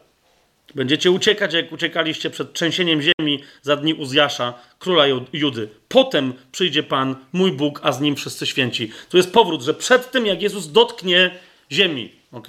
Przed tym będą się dziać rzeczy, a wy potrzebujecie uciekać dokładnie według tej trasy, która już w Biblii jest opisana. Będziecie uciekać w góry. Ci, którzy, rozumiecie, w ramach tej walki, oblężenia Jerozolimy, pozostania tam jakieś garstki, ci, którzy tam jeszcze będą.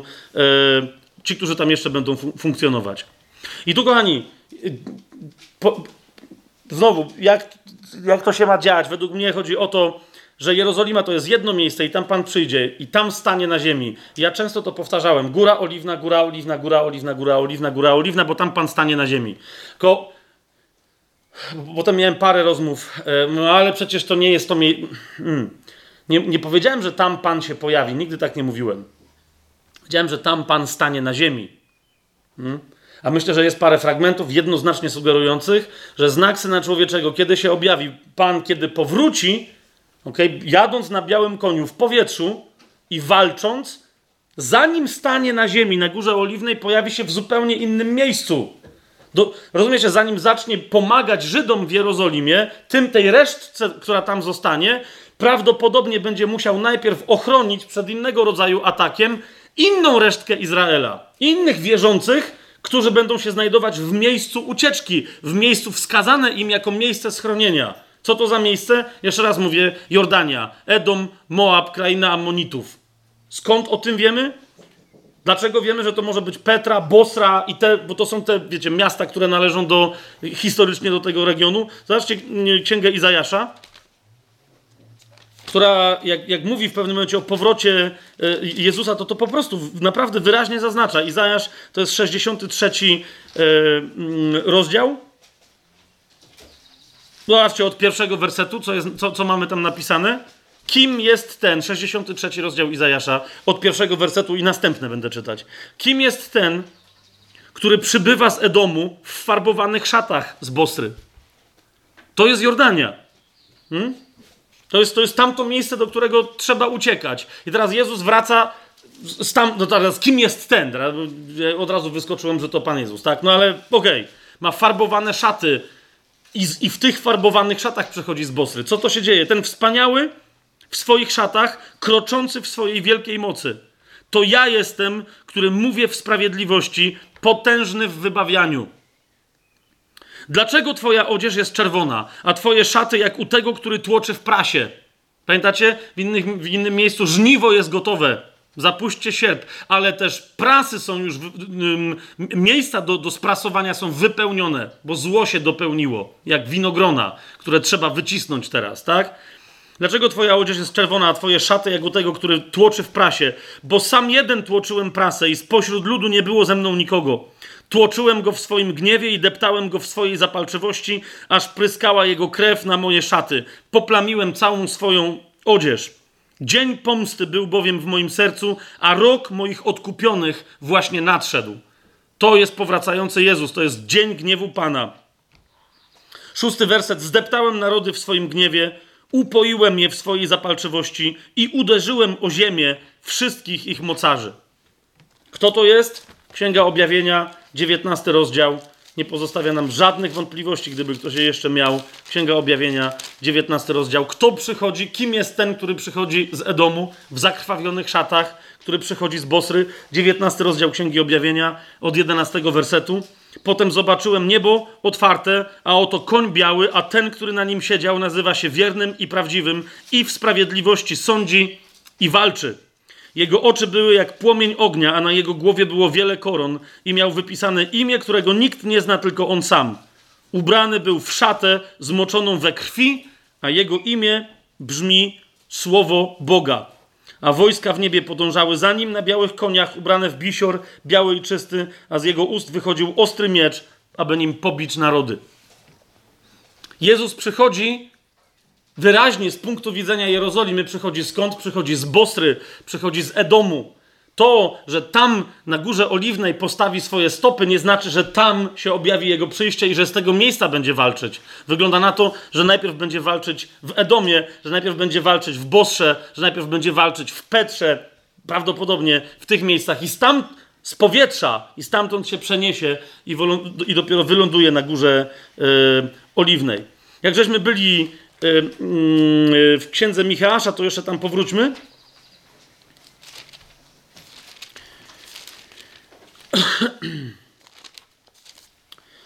E, zobaczcie, jeszcze raz ten sam drugi rozdział, do którego powiedziałem, że wrócimy. I tu już, wiecie, to są, jest tylko parę fragmentów, ich jest mnóstwo, mnóstwo, tak? Ale pokazuję wam tylko takie w miarę kluczowe, żebyście zobaczyli, że to jest konkretna, spójna wizja w Starym Przymierzu. Michał, drugi rozdział, 12, 13, w, trzecim wersecie pamiętacie? Pan powiedział, obmyślam nieszczęście dla tego narodu. Tak? Utrapienie Jakuba. Ale teraz jak się skończy to utrapienie? Zauważcie, drugi rozdział Michała, 12, 13 werset. Pan mówi, że niezależnie od tego nieszczęścia, któremu Jakub będzie poddany, dzięki któremu wreszcie rozpozna Jezusa jako swojego Mesjasza, będą patrzeć na mnie, którego przebili, to co się wtedy stanie? Patrzcie, 12-13 werset. Na pewno zgromadzę ciebie całego, Jakubie. Na pewno zgromadzę resztkę Izraela. Ci, którzy przetrwa, kto wytrwa do końca, ten będzie zbawiony. Ok? Zostanie resztka. Mała, ale zostanie. Na pewno zgromadzę resztkę Izraela. Zbiorę ich razem jak owce z Bozry. To jest Bosra, to jest Edom, to jest dokładnie to miejsce, o którym mówimy. Zbiorę ich razem jak owce z Bosry, jak trzodę w środku owczarni i będzie bardzo głośno z powodu mnóstwa ludzi. Stąpi przed nimi ten, który będzie przełamywać. Rozumiecie? Ten, który idzie z Edomu, który ma szaty upaprane, co będzie przełamywać? Opór tych narodów, którzy nie będą chcieli przepuścić resztki Izraela. Jezus przyprowadzi tę resztkę Izraela, tych, którzy tam wtedy będą, przeprowadzi ich z powrotem do Jerozolimy. W powietrzu, tak mi się wydaje, i wyląduje na górze oliwnej. Ale z Bosry idąc, trzynasty werset, stąpi przed nimi ten, który będzie przełamywać. Przełamali się, przeszli przez bramę i wyszli przez nią. Ich król pójdzie przed nimi, Pan, sam Pan będzie na ich czele. Widzicie to? Swoją drogą, jak widzicie, Jezus mówi o sobie: Ja jestem bramą, kto we mnie przejdzie i wyjdzie i znajdzie paszę, tak, i znajdzie pokarm. I to mówi oczywiście o zbawieniu, ale zauważcie jednocześnie, do czego się odwołuje, do tego fragmentu. Przełamali się, przeszli przez bramę, przeszli i wyszli przez nią. Ich król pójdzie przed nimi, Pan będzie na ich czele. Ehm, dobra, jeszcze, jeszcze jeden fragment, Izajasz, ostatni z, z tych mm, proroków.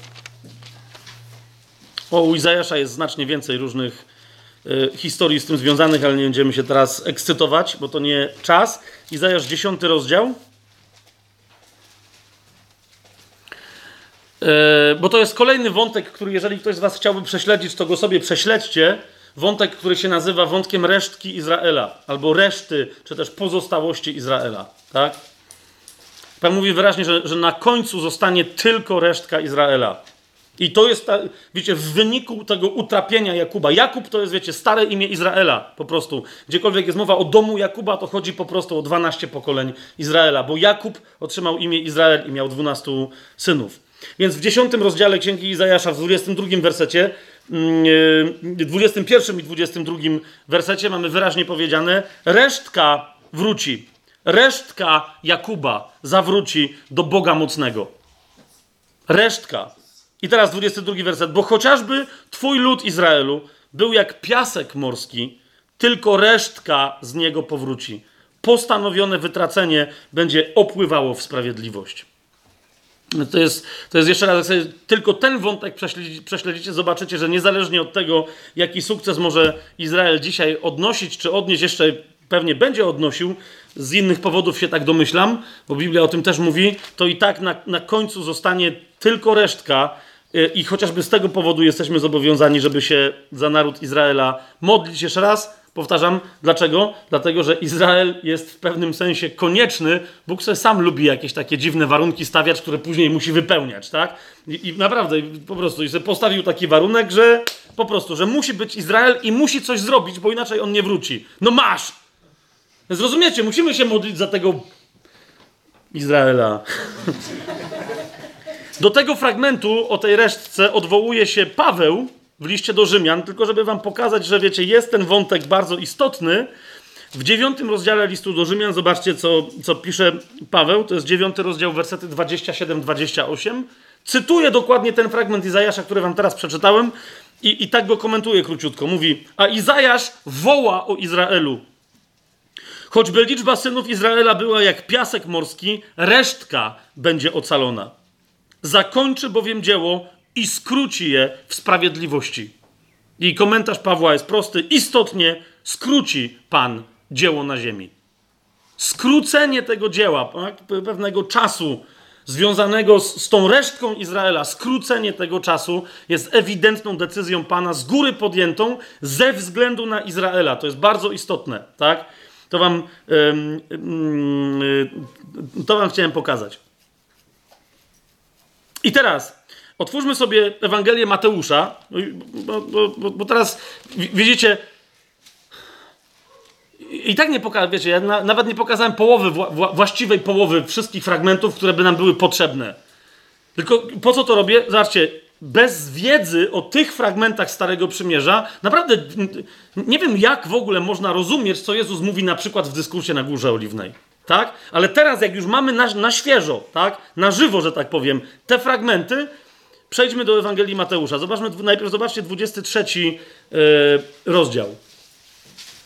23 rozdział Jezus, zanim przechodzi do dyskursu na Górze Oliwnej, w 24 rozdziale, w 23 mówi właśnie o Jerusalem, wiedząc o, tej, o tym wszystkim, co mówili prorocy, zakładając, że my też wiemy, co mówili prorocy, Jezus mówi od 37 wersetu: Jerusalem, Jerusalem, które zabijasz proroków i kamienujesz tych, którzy są do ciebie posłani.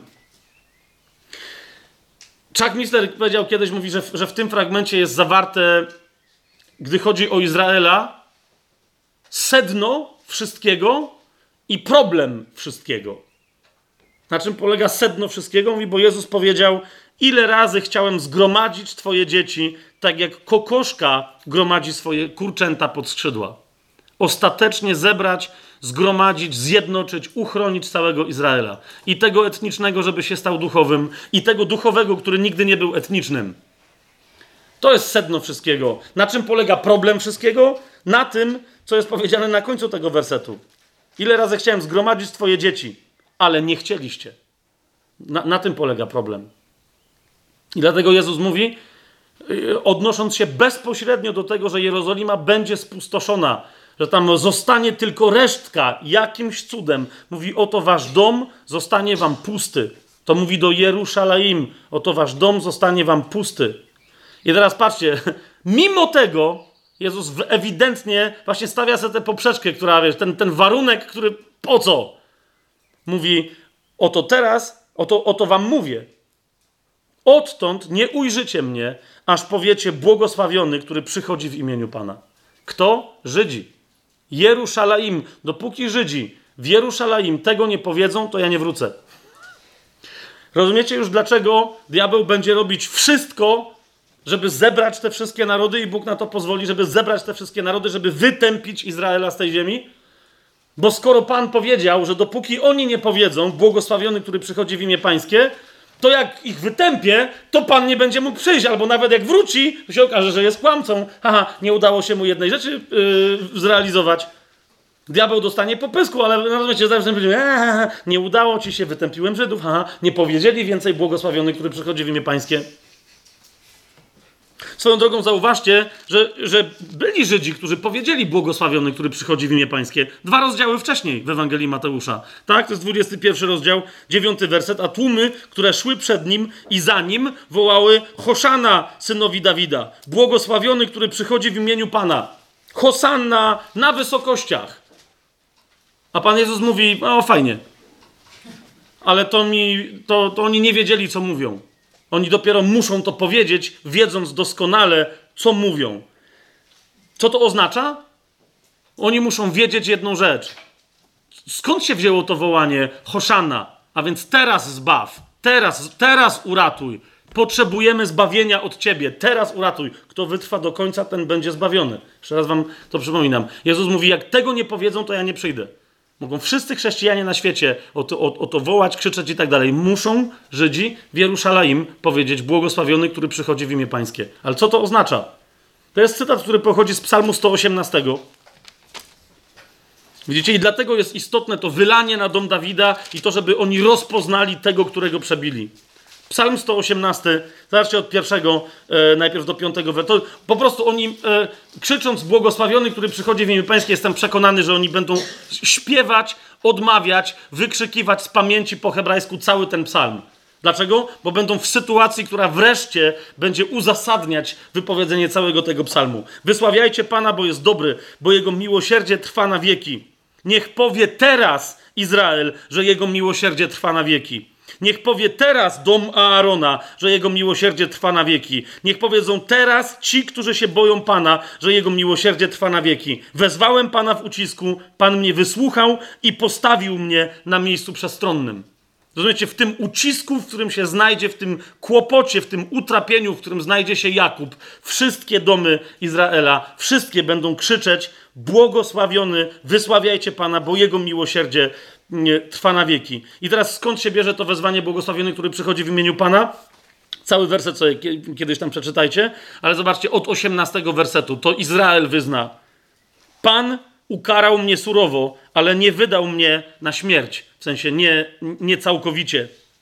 Otwórzcie mi bramy sprawiedliwości, a wejdę w nie i będę wysławiać Pana. Pamiętacie Michała, który mówi o przejściu przez bramę i wyjściu z drugiej strony? To jest brama Pana, którą wchodzą sprawiedliwi. Hmm? Oni widzą bramę Pana. Kto to jest? To jest Pan sam w sobie. Ten będą patrzeć na tego, którego przebili i będą biadać i będą wołać o miłosierdzie i go doświadczą. 21 werset. Będę cię wysławiać, bo mnie wysłuchałeś i stałeś się moim zbawieniem. Kto? Kto się stał twoim zbawieniem Izraelu? 22 werset. Kamień, który odrzucili budujący, onże stał się kamieniem węgielnym. Rozumiesz? To Jezus im to mówił i oni przyznają, tak było. Tak było. Oto jest dzień, który Pan uczynił. W nim teraz weselmy się i radujmy. I tu macie Hoszana, to jest to Hosanna, to jest to wołanie. Proszę Panie, zbaw teraz. Proszę Panie, daj pomyślność. I następny werset, błogosławiony, który przychodzi w imieniu Pana. Błogosławimy Wam z domu Pana. Widząc przychodzącego z domu Pańskiego, widząc przychodzącego Mesjasza, rozpoznając go, będą właściwie wołać Hoszana, będą właściwie wołać zbaw i doświadczą zbawienia. I Jezus to uczynił warunkiem. W momencie, kiedy oni to zrobią, wtedy ja się będę mógł w pełni objawić i będę mógł zacząć yy, o nich walczyć. Nawiasem mówiąc, zobaczcie, że w dziesiątym wersecie jest mowa o tym, że kontekstem jest, że wszystkie narody mnie otoczyły, ale w imię Pana wytępiłem je. Wszystkie narody mnie otoczyły. Zobaczcie, to jest, to jest ewidentnie psalm, który, który stanowi proroczo modlitwę Izraela, która dopiero jest do wypowiedzenia przez resztkę Izraela. I teraz, kochani, jak już to wszystko mamy, otwórzmy sobie Ewangelię Mateusza. Dziesiąty rozdział. Chciałbym powiedzieć znowu, nie wiem dlaczego ja zawsze was proszę o wybaczenie, że. Bo, bo chciałem wam tylko pokazać, wiecie, jak, jak masz taki kontekst, czy w tym kontekście możesz źle zrozumieć, co mówi Pan Jezus. Zobacz Ewangelię Mateusza, dziesiąty rozdział. Otwórzcie sobie dziesiąty rozdział.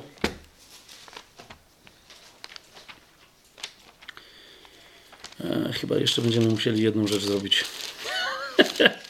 hmm. Okej. Okay. Jeszcze, jed, jeszcze jedną rzecz musi, musimy przeczytać, ok? Bo, bo e, myślę, że.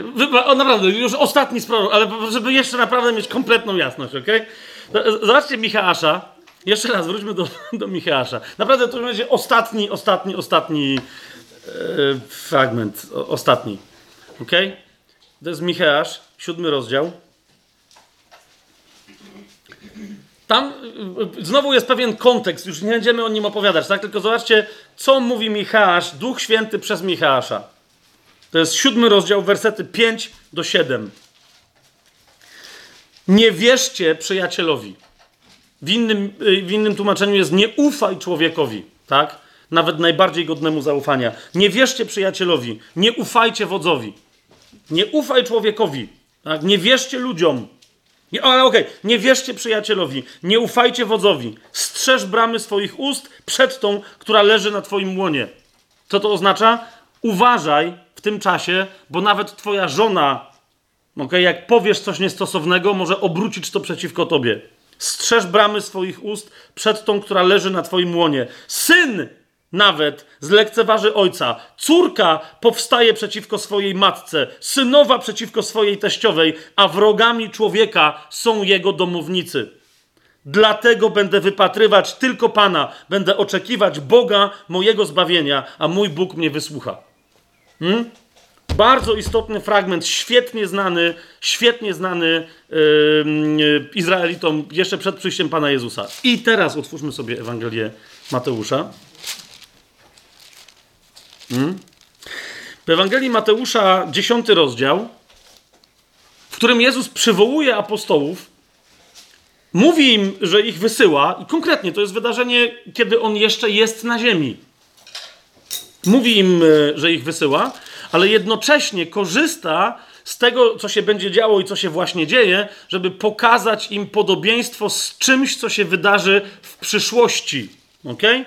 Jak zaznacza to, że, pod, że teraz to, co się dzieje, będzie podobne do tego, co dopiero się wydarzy. Bo niektórzy mówią, ale cały dziesiąty rozdział, no to Jezus tu ich wysyła i siódmy werset, dziesiąty rozdział, siódmy werset, idąc głoście, przybliżyło się królestwo, uzdrawiajcie chorych i tak dalej. I Jezus to ciągnie aż do końca. Otóż nie. I jasno wynika z tekstu, że nie. Ale że korzysta, jeszcze raz powtarzam, z tego, co się będzie działo, żeby powiedzieć, podobne rzeczy dopiero przyjdą, ale jak one przyjdą, to się jeszcze coś wydarzy. Jak to zaznacza? W 17 wersecie jasno nawiązuje do tego, dlatego powiedziałem jeszcze, żeby, żeby tego Michała, siódmy rozdział, piąty, szósty i siódmy werset, żeby, żeby tam wrócić, ponieważ jasno mówi, zdarzy się coś, o czym mówił Micheasz. I jak pamiętacie, Micheasz od drugiego rozdziału tak? Zaplanowałem nieszczęście, Jakubowi sprowadzę ich później jak owce z Bosry i tak dalej. Na samym końcu jeszcze raz, cały, cały czas księga, która mówi o kłopotach Jakuba, tak? I teraz Jezus cytuje tę księgę na swój sposób, mówiąc w 17 wersecie i strzeżcie się ludzi. Będą was bowiem wydawać radom i będą was biczować w swoich synagogach. To jest bardzo istotne. Rady są charakterystyczne nie tylko dla judaizmu, ale synagogi są charakterystyczne tylko dla judaizmu. Ok? A więc tu a Jezus mówi bardzo wyraźnie: będą was wydawać e, radą i będą was biczować w swoich synagogach. Także przed namiestników i przed królów będą was prowadzić z mojego powodu na świadectwo przeciwko nim i poganom. Nim i poganom. A więc widzicie, że, że jest rozróżnienie. Nie chodzi tylko o pogan, tak? Ale gdy was wydadzą, nie martwcie się, jak i co macie mówić, będzie wam bowiem dane w tej godzinie, co macie mówić, bo nie wy mówicie, ale duch waszego ojca mówi w was. I cały czas Jezus yy, wraca do tego tematu, że on nawiązuje do proroka Michała, mówi: I wyda na śmierć brat brata, a ojciec syna. Dzieci powstaną przeciwko rodzicom i spowodują ich śmierć. I będziecie znienawidzeni przez wszystkich z powodu mojego imienia lecz kto wytrwa do końca, będzie zbawiony. I ten fragment ciągnie się dalej. Czy naprawdę chodzi o to, że Jezus wysyła apostołów i że takie prześladowanie zacznie się w, trakcie tego wysłania? Jeszcze raz mówię, 17 werset zaznacza, że Jezus mówi o odległej przyszłości. Zobaczcie, 23 werset. A gdy będą was prześladować w tym mieście, uciekajcie do innego Zaprawdę powiadam wam, że nie obejdziecie miast Izraela, aż przyjdzie syn człowieczy. Wiecie o co chodzi? Jezus mówi konkretnie o sytuacji, o, o sytuacji apostołów, wysłanników, swego rodzaju ewangelistów i misjonarzy żydowskich, działających na terenie Izraela. Tak? On mówi wyraźnie, obejdziecie, nie obejdziecie miast Izraela, aż przyjdzie Syn Człowieczy. Ale w jakim czasie? W czasie wielkiego ucisku, którego będzie doświadczać dom Jakuba w czasie tuż przed powrotem Syna Człowieczego. Kapujecie? Jezus tu nie mówi o, o swoim powrocie, bo On tu jeszcze jest. Widzicie to? Tak?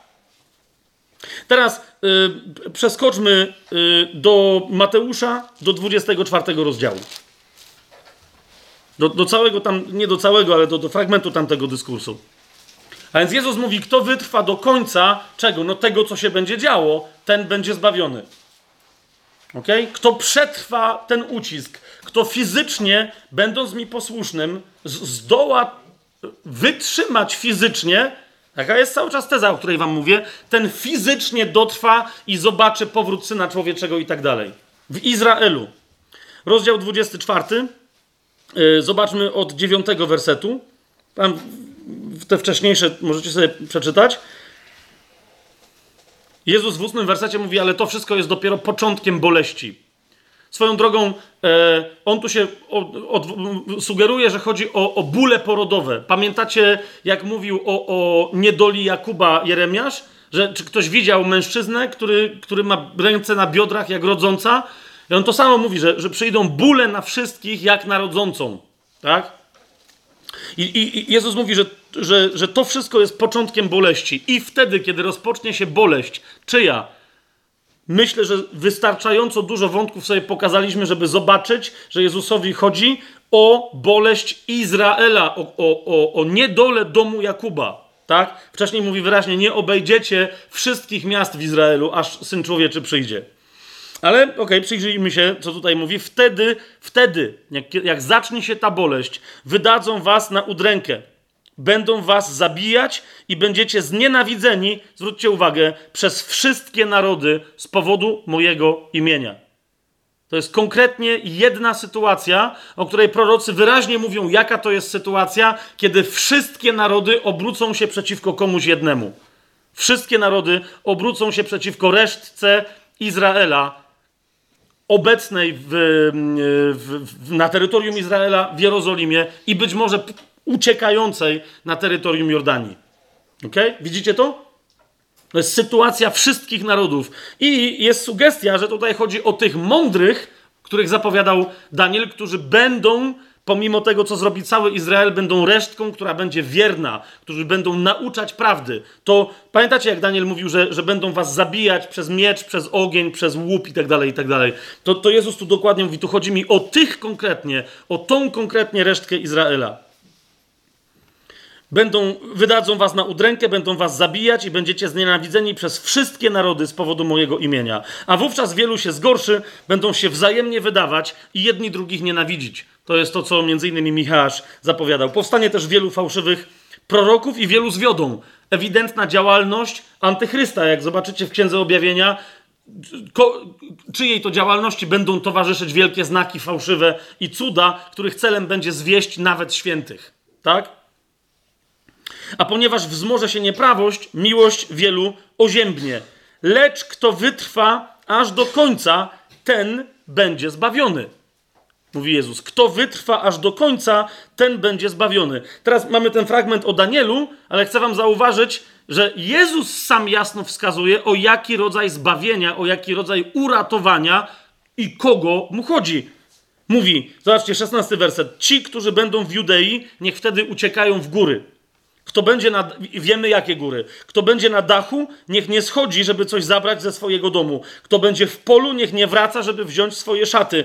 Biada brzemiennym i karmiącym w tych dniach. Módlcie się więc, aby wasza ucieczka nie wypadła w zimie albo w szabat. To ze względu na to, na te, głównie na te, na te, na te brzemienne i karmiące. I patrzcie teraz. Wtedy bowiem będzie wielki ucisk, jakiego nie było od początku świata aż dotąd, ani nigdy nie będzie. A gdyby te dni nie były skrócone, zauważcie kluczowe sformułowanie, a gdyby te dni nie były skrócone, żadne ciało nie byłoby zbawione. Kto wytrwa do końca, ten będzie zbawiony. Wyraźnie nie chodzi o zbawienie duszy, o, rozumiecie, tu idzie o fizyczne odratowanie resztki Izraela, o czym huczy i grzmi wielu proroków i wiele proroctw Starego Testamentu, tak? Że fizycznie oni tam przetrwają, tak? I on, Jezus zostawia konkretnie tym, którzy w tym czasie, w tamtym miejscu będą funkcjonować, zostawia precyzyjne wskazówki. To nie jest jedyne miejsce a propos tych precyzyjnych wskazówek, tak? Ale mówi im wyraźnie, jeżeli przetrwacie, Księga Daniela mówi wyraźnie, ile dni trzeba liczyć, Dosłownie możesz odpalić zegarek, o ile będą działać, nie wiem co, zrobić sobie kalendarz na jakiejś ścianie, w jakiejś jaskini w Petrze, nie wiem gdzie to będzie, tak? I po prostu liczysz dni. I tam jest wyraźnie powiedziane, tyle dni ma upłynąć. Jeżeli ktoś tyle przetrwa, będzie zbawiony. Nic mu już wtedy nie będzie grozić. Będzie szedł za Panem, a Pan będzie torował drogę przez najbardziej wrogie, militarnie uzbrojone narody, które będą chciały zabijać, nie będą w stanie niczego zrobić. Gdyby te dni nie były skrócone, jeszcze raz zauważcie, mamy cały czas w kontekście 15 werset. Gdy więc zobaczycie obrzydliwość spustoszenia, o której mówił prorok Daniel, stojącą w miejscu świętym, kto czyta, niech rozumie. To jest cały czas ten kontekst.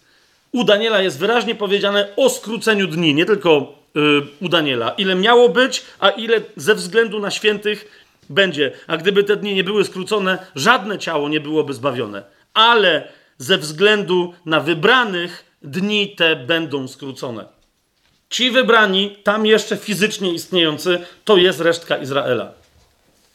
Oczywiście teraz pozostaje kwestia, bo ja tu cały czas mówię, że tam może mogą być też nieizraelici i tak dalej. E, teraz pozostaje kwestia rozróżnienia, e, czy w ogóle wtedy jeszcze będzie na ziemi Kościół.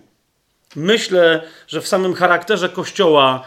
Yy, że się tak wyrażę, istnieje coś absolutnie sprzecznego z samym charakterem wielkiego ucisku, e, w którym będzie uczestniczyć Jakub i w którym dozna swojego utrapienia. Myślę, że Kościoła już w tym ucisku nie będzie i że Kościół będzie wzięty, tak? że będzie pochwycony.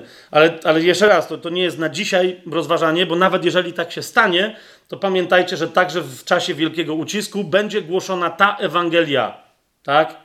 Jeżeli nie będzie ludzi, którzy ją będą głosić, chociaż myślę, że, że jasne mamy wskazówki, kto to może być. Mamy 144 tysiące, pamiętacie, młodych mężczyzn, być może nawet tak młodych, że dzieci, chłopców z Izraela, z każdego pokolenia e, Izraela. Mamy anioła, który w tamtym czasie leci dookoła całej ziemi i głosi wieczną, odwieczną i, i, i, i przedwieczną i wieczną na zawsze Ewangelię, która jest Ewangelią Królestwa. Tak? Więc rozumiecie, wszyscy, nie będzie nikogo, kto by się mógł wtedy usprawiedliwić, że a, ja nie słyszałem. Wszyscy będą słyszeć. Tak? Wszyscy będą mieli okazję, usłyszawszy, w wierze odpowiedzieć, bo wiara się rodzi ze słuchania. Yy, więc to, że nie, że nie będzie kościoła, nie znaczy, że nie będzie wtedy nawróconych ludzi i głoszących innym. Będzie dwóch świadków w Jerozolimie. Wiesz o co mi idzie? Jest, jest, jest sporo źródeł wciąż głoszenia, choć jak sądzę, wszystkie te ludzkie źródła, że tak powiem, to będą ludzie związani bezpośrednio z Izraelem. Tak? Nawet jeżeli niekoniecznie etnicznie, tak jak mm, Henoch czy Eliasz, oni niekoniecznie etnicznie ich jakkolwiek do Żydów można zaliczyć, no to ze względu na historię e, Izraela będą jakoś związani, e, związani z Izraelem. E, ale to jak mówię, to są, to są tematy na, na eschatologię. Jak sobie jeszcze raz, bo wiem, że dzisiaj te, tego było troszkę, to, to było zagmatwane, ale jak sobie jeszcze raz te fragmenty, o których mówiłem, tak, poodnosicie do tych dwóch, do 10 rozdziału, do 24 rozdziału Mateusza, to myślę, że będzie jeszcze bardziej jasne niż teraz się stało jasne, że jak Jezus mówi, kto wytrwa do końca będzie zbawiony, mówi o konkretnym historycznym wydarzeniu, a nie o zbawieniu ludzkim, w sensie pójściu do nieba czy do piekła, tak? I, I, że to konkretne zbawienie ma bardzo konkretny, bardzo konkretny wymiar.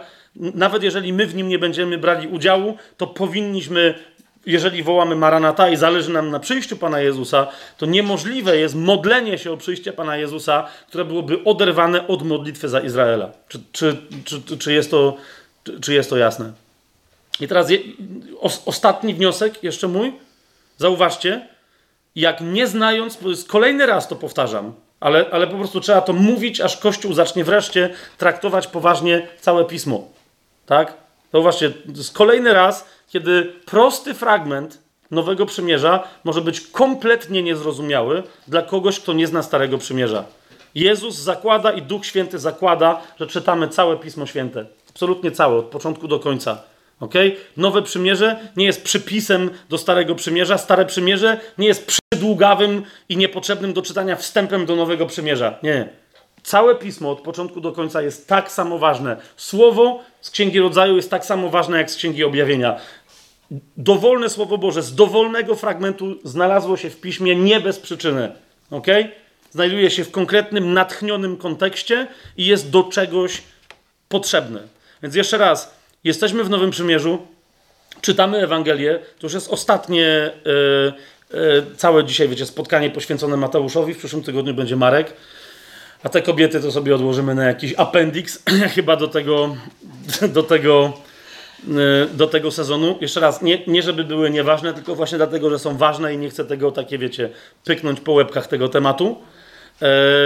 Więc następne spotkanie będzie już poświęcone Ewangelii Marka, ale wciąż, tak, pamiętajcie o Starym Przymierzu oraz o tym, że znowu w Ewangelii Marka czy Łukasza i tak dalej, nawet jeżeli coś odkryliśmy, że ma jakieś znaczenie u Mateusza, jeszcze raz patrz znowu na kontekst w innych Ewangeliach, bo nie po to one są napisane, żeby powtarzać coś, co było, wiecie, w pierwszej, tak? To jest kolejne, nowe spojrzenie, na nowo oświetlające z innej perspektywy coś, co wydawałoby się, że jest tym samym. A nie jest, po, poszerza się nasza wiedza, nasze poznanie i doświadczenie i możliwość chodzenia pod mocą Królestwa, mm, kiedy stajemy się tymi mądrymi, których mądrymi Bóg w Księdze Daniela nazywa.